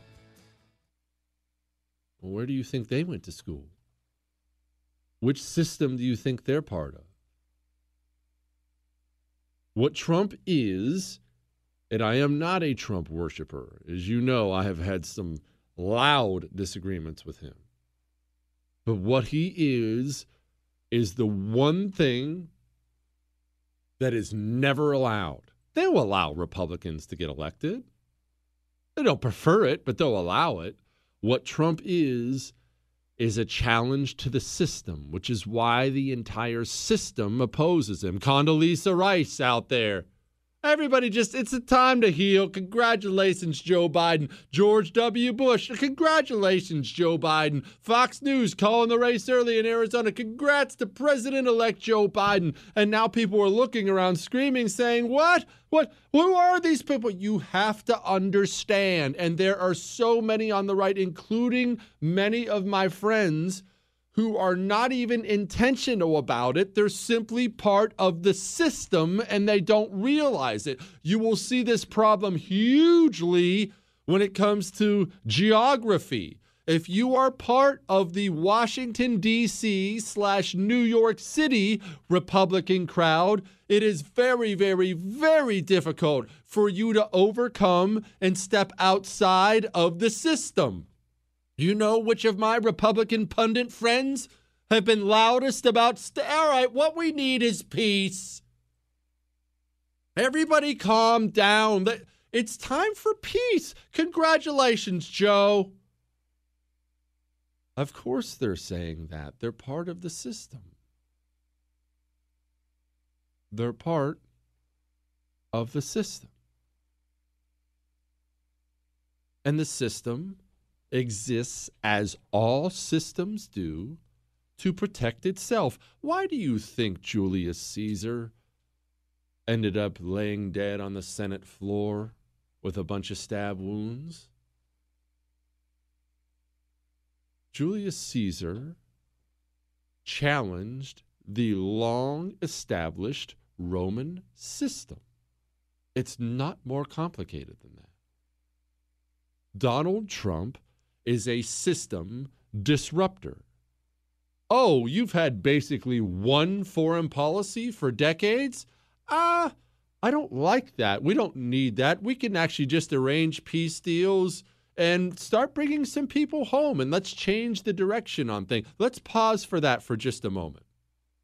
Do you have any idea how much money and power and how much of our system is completely built for that only one foreign policy we've had, it simply will not allow for somebody to come in and change that. Even the President of the United States of America, they impeached him over it. Remember, that all came from the State Department. It's all system. And the, now, before you go off half cocked and go screaming at your friends, understand this so many people who are part of the system don't know it and they aren't there willingly. I had to catch a friend the other day, a Republican friend, a Trump voting Republican friend telling both of his kids, oh, Joe Biden won, he got elected. And I obviously didn't correct him in front of his kids, but I said, buddy, you know that's not true, right? He said, "What are you talking about? All the all the media companies are saying it is. I even saw it on Fox News." I said, "Okay, repeat back to me what you just said." And he knew. He's like, "Wait, he's not?" I said, "Buddy, Al Gore challenged one state and it went all the way to the Supreme Court. There are currently legal challenges in five states. Joe Biden is not even close to being the president elect right now. He certainly might be when all this shakes out. But you see, that's my buddy being part of the system. Local news this morning. Got a text from the wife. She said, You're not going to believe this. Local news this morning, all they'll talk about is all the great coronavirus news out there right now. You see, the system, the system, it knew coronavirus was a great way to purge what it viewed as the real virus, and that was Donald Trump. And it did. Let's be honest. Even if, whether it was legal or whether it was illegal, uh, no matter which way you look at it, coronavirus is the reason Donald Trump isn't president of the United States anymore. Period. End of story. Either the public really rejected him because of it, or it flat out allowed for all this mail-in voting, which has historically been, you know, completely ruined by fraud, which is why people don't do it. And Democrats used it to their advantage. The system rejected it. And now you'll see it. You see it everywhere. Huge crowds. Thousands of people gathered in places like Washington, D.C., in places like New York, and you don't see a single headline about them being super spreader events. Weird. Only Donald Trump rallies are super spreader events. Why? Because the system is safe again now. Oh, it'll all be okay. Joe Biden's president now. Joe Biden's one of us. Cindy McCain. Michael Malice brought her up.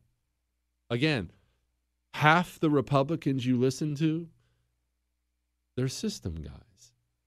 And they don't know it, but they grew up. I, I was a I was a poli sci major with a minor in journalism, and right out of right out of school, I got a job as an intern for National Review Online, and now I work my way up, and now I'm writing for this magazine. And why can't everybody just accept that Biden won the election? What is with you wing nuts? They don't understand. They're part of the system. A lot of these guys, like I said, many are friends of mine. They really do mean well. They don't get it. They don't get it. You must, absolutely must, to use a way overused term from that movie, The Matrix, you must unplug yourself. You have to step out of the system and start to see it for what it is. And this is even way more critical than that. You must teach your children to do the same. You have to. You have to teach your family and friends. They actually told you that coronavirus could be stopped if you stood six feet away from somebody and put a 50 cent cloth mask on your face, and people believed it. They told you that locking down your society, the entire system told you that locking down your, your society and destroying your economy would solve the coronavirus problem. There was no evidence that it could do that. Since we've done it, there's no evidence, and I mean zero, that it helped at all. And still, more than half this country believes that we should do it because they haven't unplugged and many can't. You saw a five minute internet video of George Floyd dying in Minneapolis, and then you went on a two month rampage about how racist America is without taking five seconds to realize wait a minute, they never they never actually did tie that to race at all. Never. They tore that cop's life apart. Bad cop, maybe. Maybe he killed him. Maybe I don't know. Never was anything racial tied to him whatsoever. We burned down cities because the entire system told you you should. And I watched again several people on the right Oh, we need what we need is to change the name of Confederate military bases. We need a national Juneteenth holiday. Just what else do we need? I have to show you I'm not I'm not racist. Step out of the system. Join me. It's better here.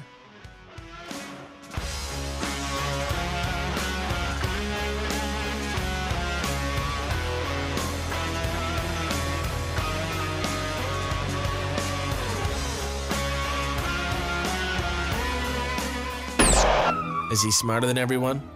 Who knows? Does he think so? Yeah. The Jesse Kelly Show. Let me tell you what happens with a lot of these CBD companies. They'll say things like, oh, oh we, we, we've tested our products. Here's what that actually means they tested them once. They tested them one time, just doing the bare minimum in order to comply and then they just start churning out product because you know it's all about making money, right? Not at Doctors Trusted CBD. They run tests on every single batch. Do you know how absurdly over the top that is? Every single batch they run a test on. And I know we all have issues. Aren't you ready to start digging into natural solutions? Look, if you've got anxiety right now with all this madness going on, I don't blame you. You know they have something for that? Something for your sleeplessness, your joint pain? They have that and more. www.doctorstrustedcbd.com promo code Jesse gets you free shipping and $5 off.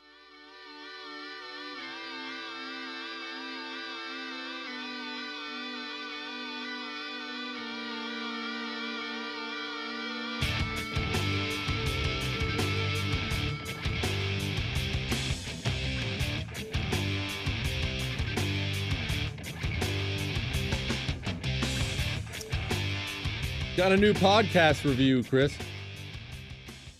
Remember, if you missed any part of the show, you can get the whole show on iHeart, Google, Spotify. It's on iTunes. You can subscribe on iTunes. You can leave a five star review.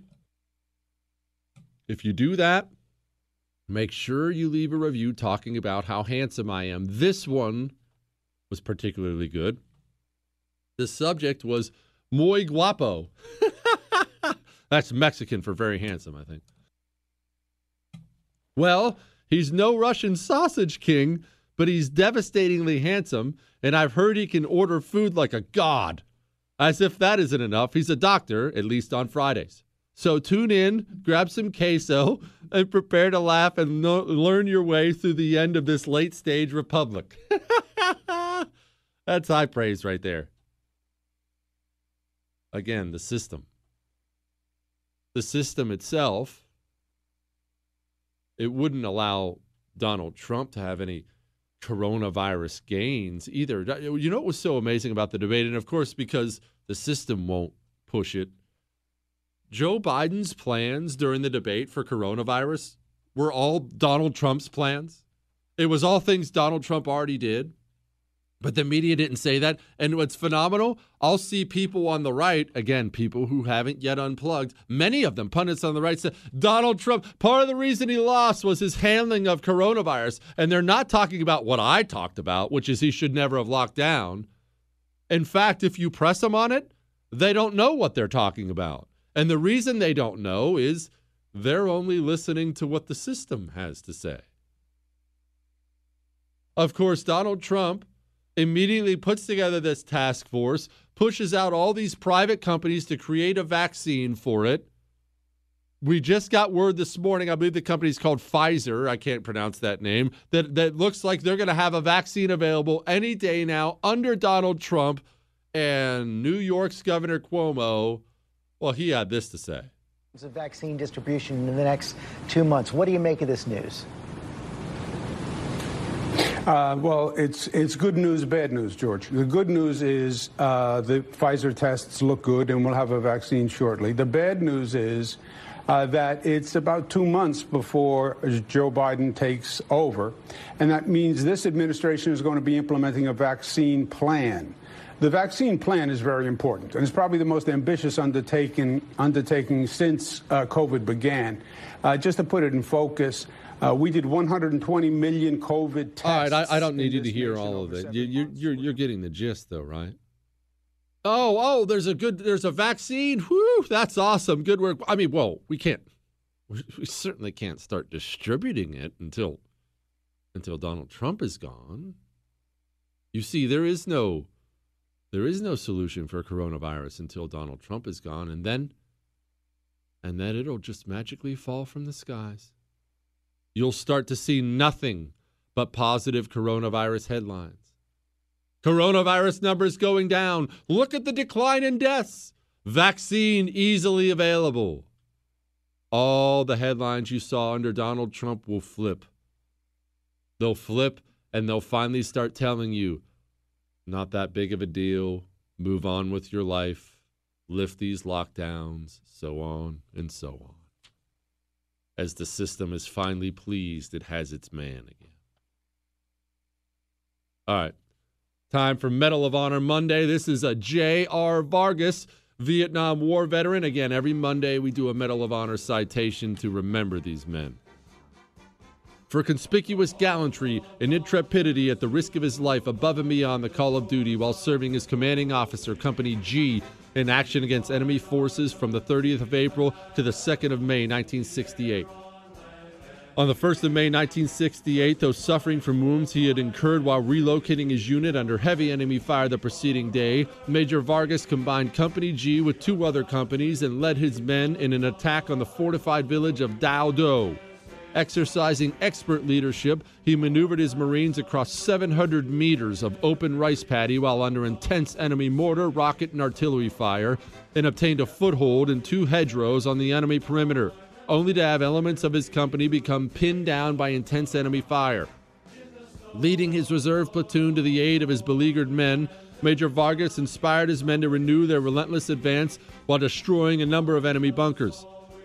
Again wounded by grenade fragments, he refused aid as he moved about the hazardous area, reorganizing his unit into a strong defensive perimeter at the end of the village.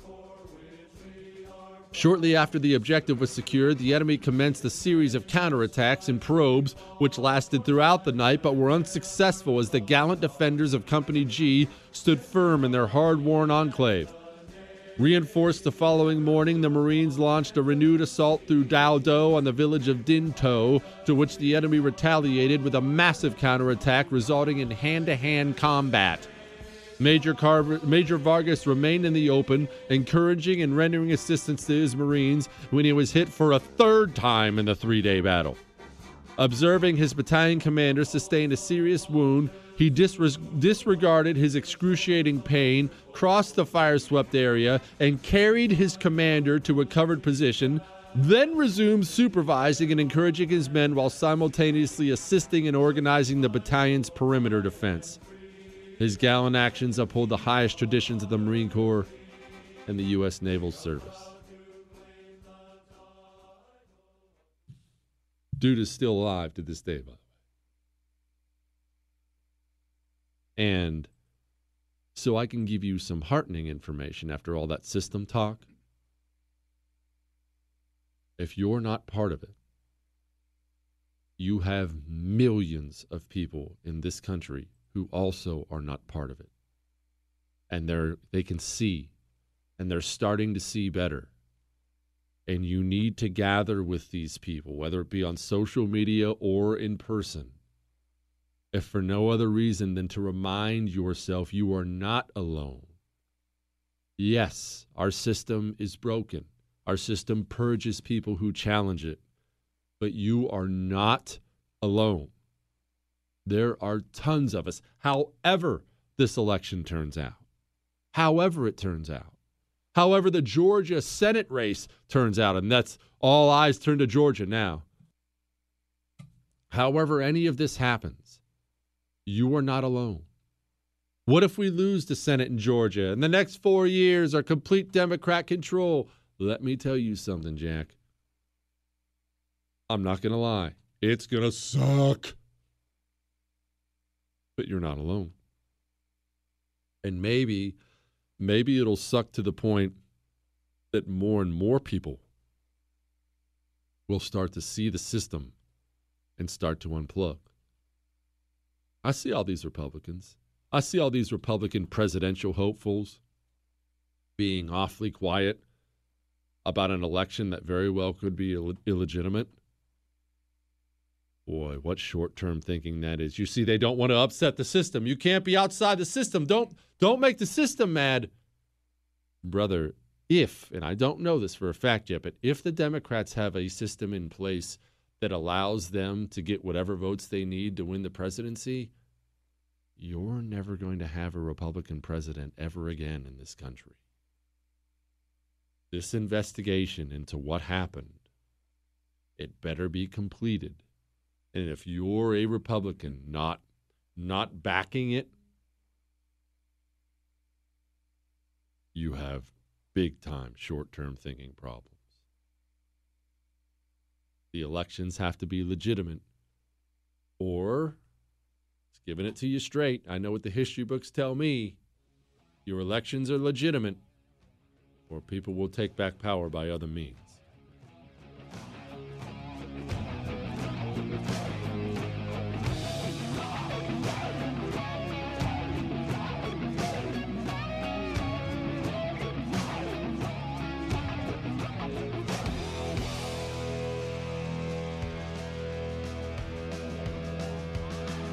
carshield.com is the place to go for your auto protection plan because they offer you a range. They don't offer you an auto protection plan, they offer you a range of auto protection plans, giving you the thing you should treasure most flexibility.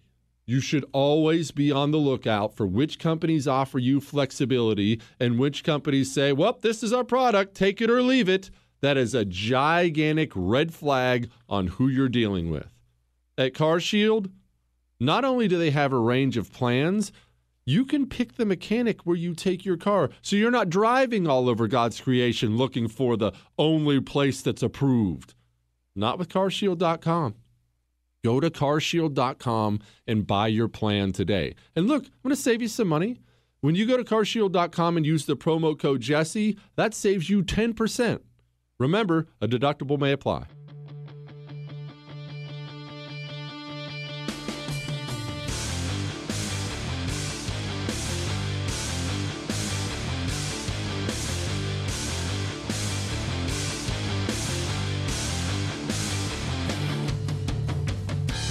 It is a miracle from God. We have a vaccine. It just got announced. I can't wait to get Darby's perspective on this because he's such a level headed dude, and I'm turning it in an absolute nut job at this point in time. Joining me now, Brandon Darby, Cartel Chronicles. Everybody knows, dude knows, frankly, more than anybody I've ever talked to about the border stuff, but has unique perspectives on elections and local politics. Brandon, tell me what you're feeling right now. What I'm feeling right now, um, I feel a lot of things right now. I, I would have, uh, I, you know, obviously I would prefer that there's some miracle that happens and Trump finds, the Trump team finds something and then he stays as president. That's what I would personally prefer. I don't think that's very likely at this point, even though I, I acknowledge it's still in the realm of possibility. Um, but at the same time, I mean, it's, it's, uh, you know, people say that the election was stolen. There's all these assertions of fact, right? And really, we don't know that. Like, uh, so there's a there's a lot of assertions of fact uh, going around, um, and I just don't I don't see enough proof of anything to to make those assertions of fact. I also feel very frustrated that media outlets are calling calling Biden the uh, president elect when he's not yet. He very well may be. And if he is, and it turns out it was a fair situation, then I'll call him president elect. But as as of right at this moment, he's still uh, presumed president elect Biden. He's still forecasted president elect Biden, but technically he's not he's not uh, president elect Biden. See, that's exactly where I am with all this stuff. I mean, and look, there's there's enough out there that there are some serious eyebrow raising things that have that have happened. I mean, headline after headline after headline. There's there's it's more than just internet videos. There's eyebrow raising things. I don't know how widespread it was, and I'm not telling people it was. I have no idea.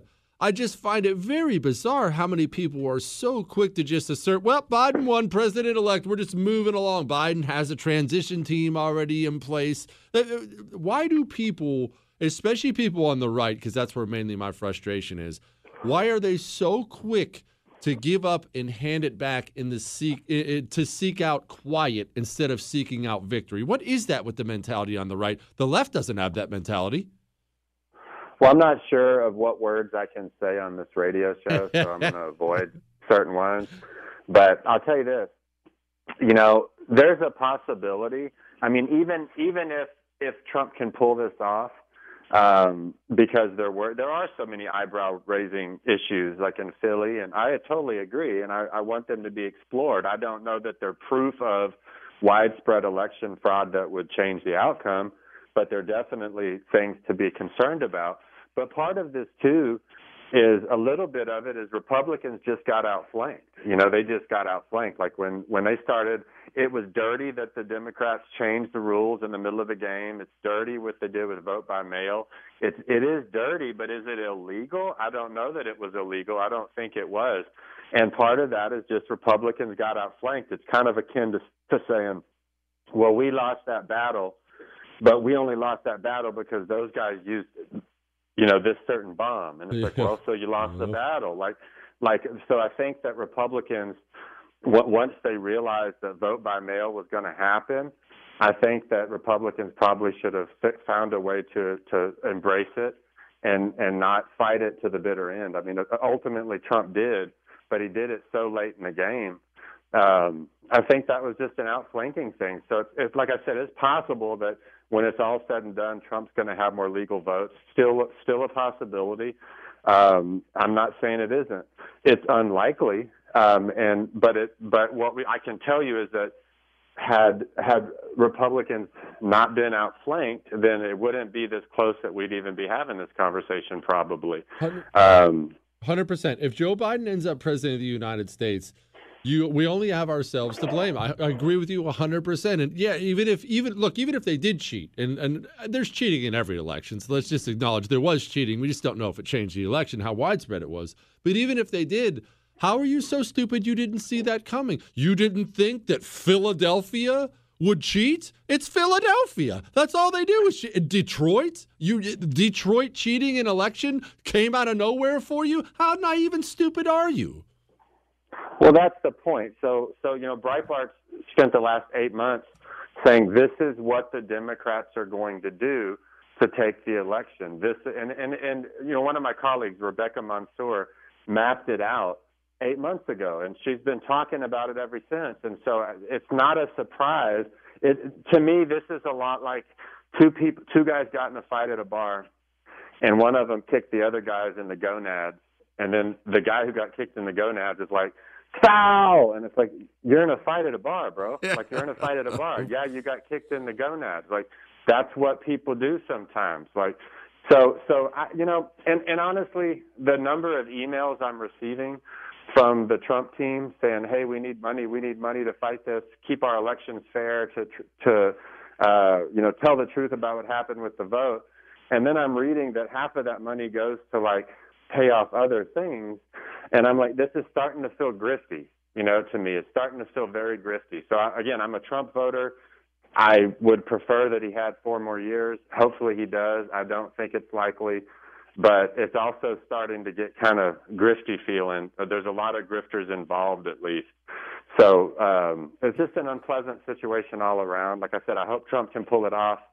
Uh, but if he doesn't pull it off, I hope he at some point, you know, uh, leaves with with dignity and and doesn't you know doesn't pull a Stacey Abrams or whatever for the next four years um unless he of course he really feels like it was stolen so I don't know. I don't know what to say at this point other than keep with the facts. Wait, you know, Gore had till what the 8th or 9th or the 16th of December or something.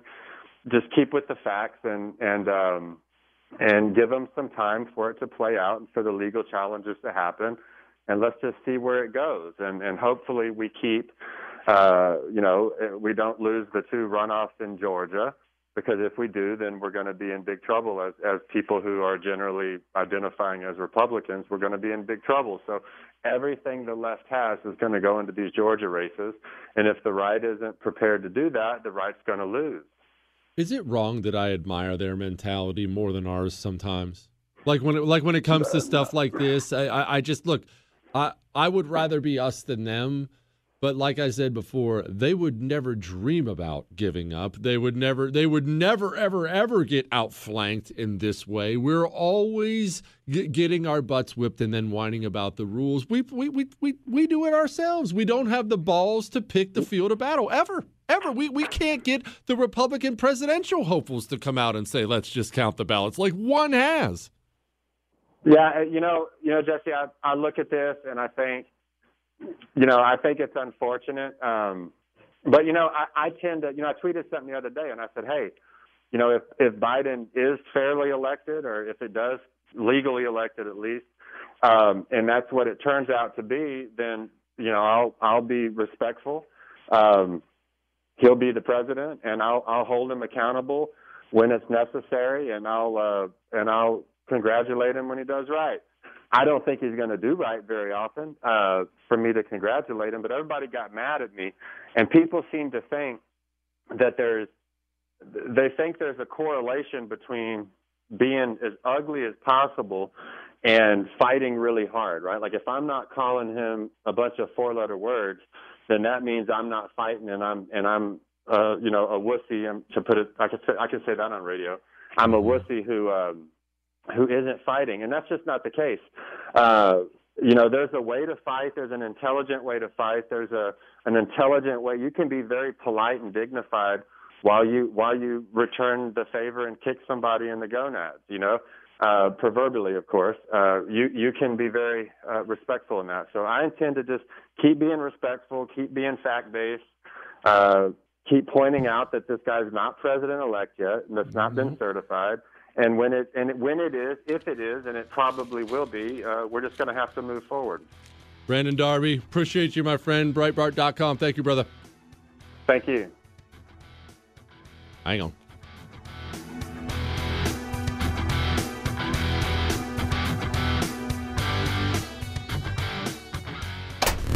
Oh god, an animal inside of me.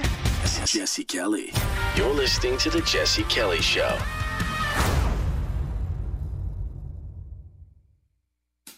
One in three adults has prediabetes. One in three. That means it could be you, your football buddy, your football buddy, or you, your best man, your worst man, you, your dog walker, your cat jogger. While one in three adults has prediabetes, with early diagnosis, prediabetes can be reversed. Take the risk test at doihaveprediabetes.org. That's doihaveprediabetes.org.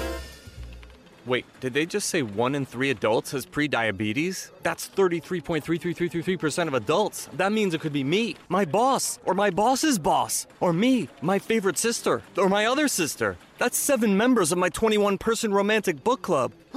Wait, the one in three could be me, my karaoke partner Carol, or ugh, my karaoke enemy Jeff. I'm gonna take the risk test at doihaveprediabetes.org. Brought to you by the Ad Council and its pre-diabetes awareness partners.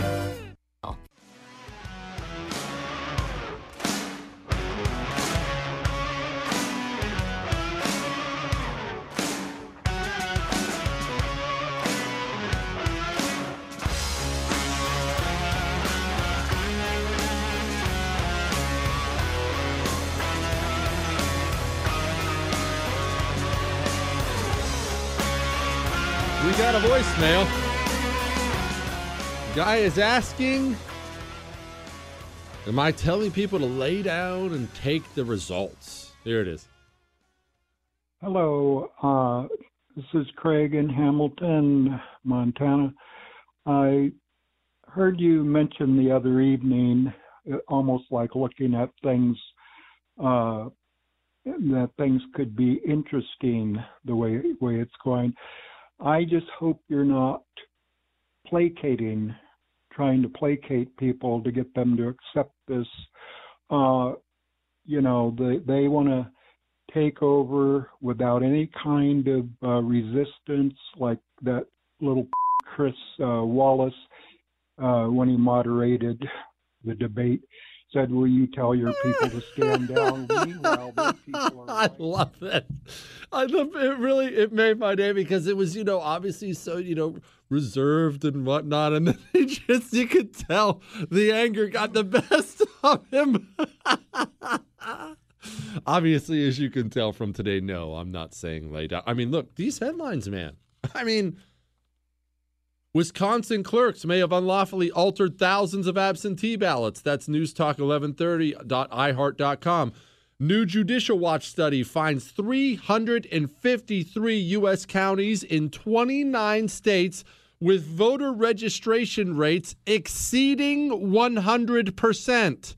That doesn't seem possible. Headline Software that incorrectly gave Biden thousands of Michigan votes used in 28 other states. Headline Sidney Powell. I need to get her on. I actually know Sidney, I love her. Sidney Powell claims there are 450,000 ballots that voted only for Biden and left the rest blank.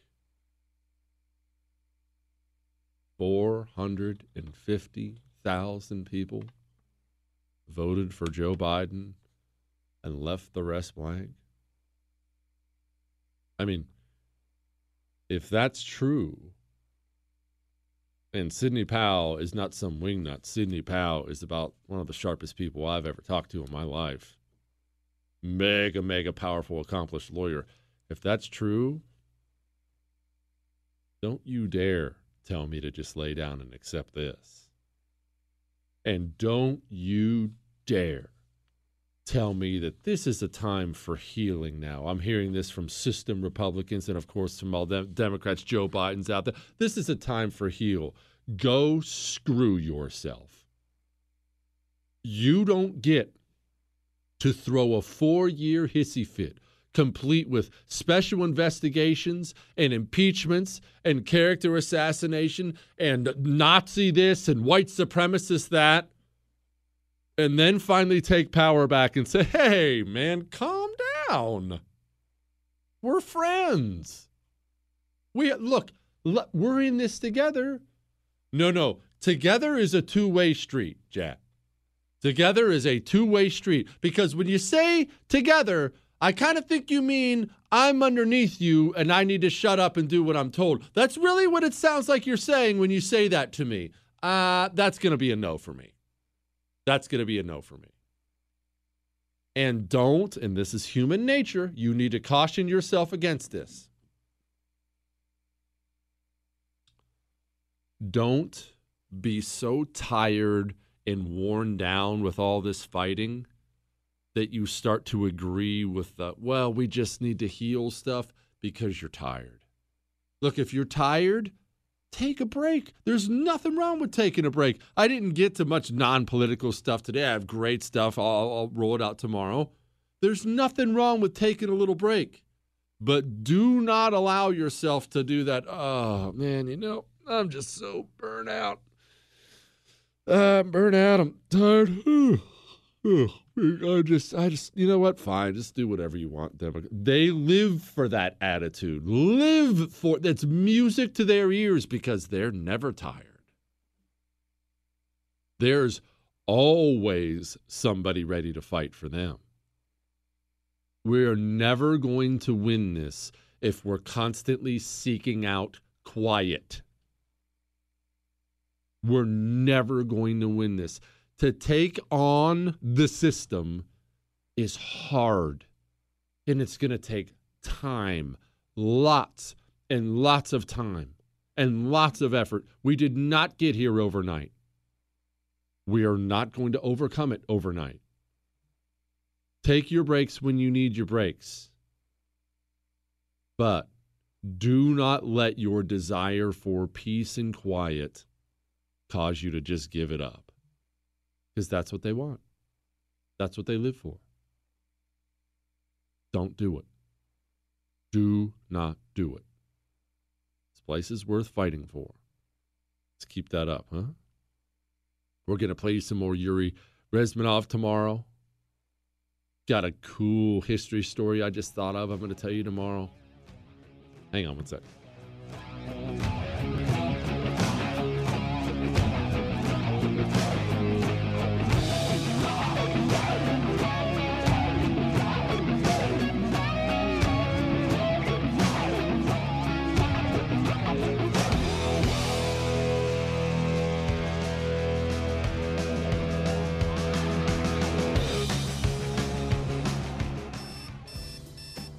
Wake up and text.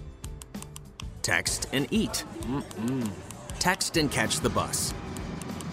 Text and miss your stop. Wait, wait, wait, wait, wait, wait. Text and be late to work. Sorry, I'm late. Text and work. Text and pretend to work. Text and act surprised when someone calls you out for not working. Who, me? Text and meet up with a friend you haven't seen in forever. Hi. Oh, hey.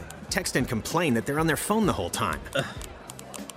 Text and listen to them complain that you're on your phone the whole time. Ugh. Text and whatever. But when you get behind the wheel, give your phone to a passenger. Put it in the glove box. Just don't text and drive. Visit stoptextsstopwrecks.org. A public service announcement brought to you by the National Highway Traffic Safety Administration and the Ad Council.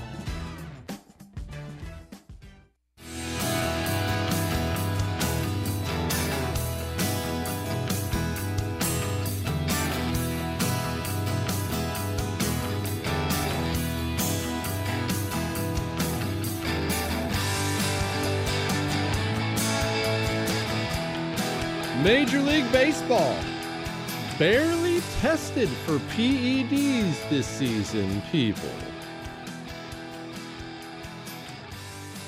We all know how this works, don't we?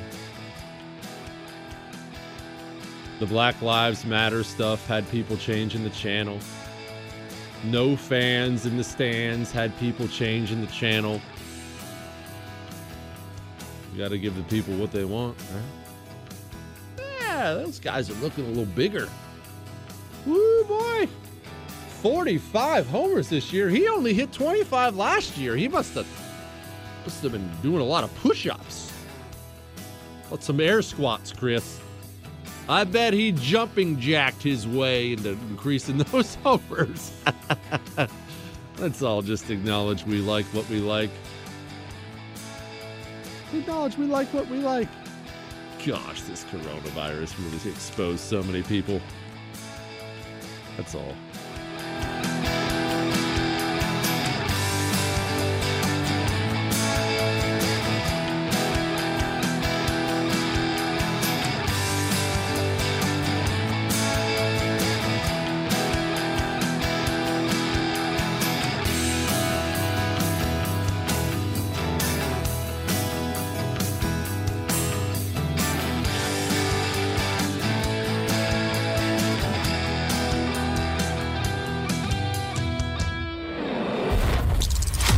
Jesse Kelly Show. On the Jordan Harbinger Show, you'll hear amazing stories from people that have lived them, from spies to CEOs, even an undercover agent who infiltrated the Gambino crime family. You're about to hear a preview of the Jordan Harbinger Show with Jack Garcia, who did just that. My career was 24 out of 26 years was solely dedicated working undercover. Now I walk in, I'm in the bar. Now there's a barmaid there, good looking young lady. She's serving me a drink. Hey, what would you like? I usually my drink was give me a Ketel One martini, three olives, glass of water on the side. I finish the drink, the guys come in, I'm gonna go, go in my pocket, take out the big wad of money, bam, I give her a hundred dollars. If you're with the mob, I say, hey Jordan, you're on record with us. That means we protect you. Nobody could shake you down. We could shake you down, but you're on record with us. For more on how Jack became so trusted in the highest levels of the Gambino organization, check out episode 392 of The Jordan Harbinger Show.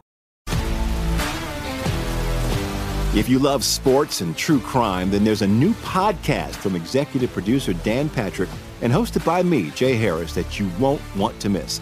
Playing Dirty Sports Scandals.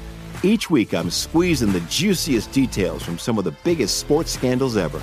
I'm talking Marcus Dixon, Olympic gymnastics, Cain Velasquez, salacious Super Bowl level scandals. Join me on the dark side of sports by listening to Playing Dirty Sports Scandals on the iHeartRadio app, Apple Podcasts, or wherever you get your podcasts. I'm Hannah Storm, and my new podcast, NBA DNA with Hannah Storm, chronicles my six decades in professional basketball. From growing up in the sport to becoming one of sports TV's first female broadcasters. Join me as I dig deep into the game's history, unearth some wild stories, and talk to my friends from the world of basketball, from Dr. J to Charles Barkley. It's been a wild ride, and now I get to take you with me. Listen to NBA DNA with Hannah Storm on the iHeartRadio app, Apple Podcasts, or wherever you get your podcasts. More Than a Movie is back with season two. I'm your host, Alex Fumero, and each week I'm going to talk to the people behind your favorite movies. From The Godfather, Andy Garcia, He has the smarts of Vito, the temper of Sonny, the warmth of Fredo, and the coldness of Michael. To the legend behind La Bamba, Lou Diamond Phillips. When I walked in, I didn't think I had a shot at Richie because John Stamos' picture was already up on the wall. Listen to More Than a Movie on the iHeartRadio app, Apple Podcasts, or wherever you get your podcasts. Hey, I'm Jay Shetty, and I'm the host of the On Purpose podcast. This week, I talked to Orlando Bloom in a rare interview where we went deep into how to get comfortable with fear and how to change the guilt and shame thought pattern. People say, What are you afraid of? Right? I'm afraid of fear because it's like I want to confront anything in my life that feels challenging on those levels. Listen to On Purpose with Jay Shetty on the iHeartRadio app, Apple Podcast, or wherever you get your podcasts.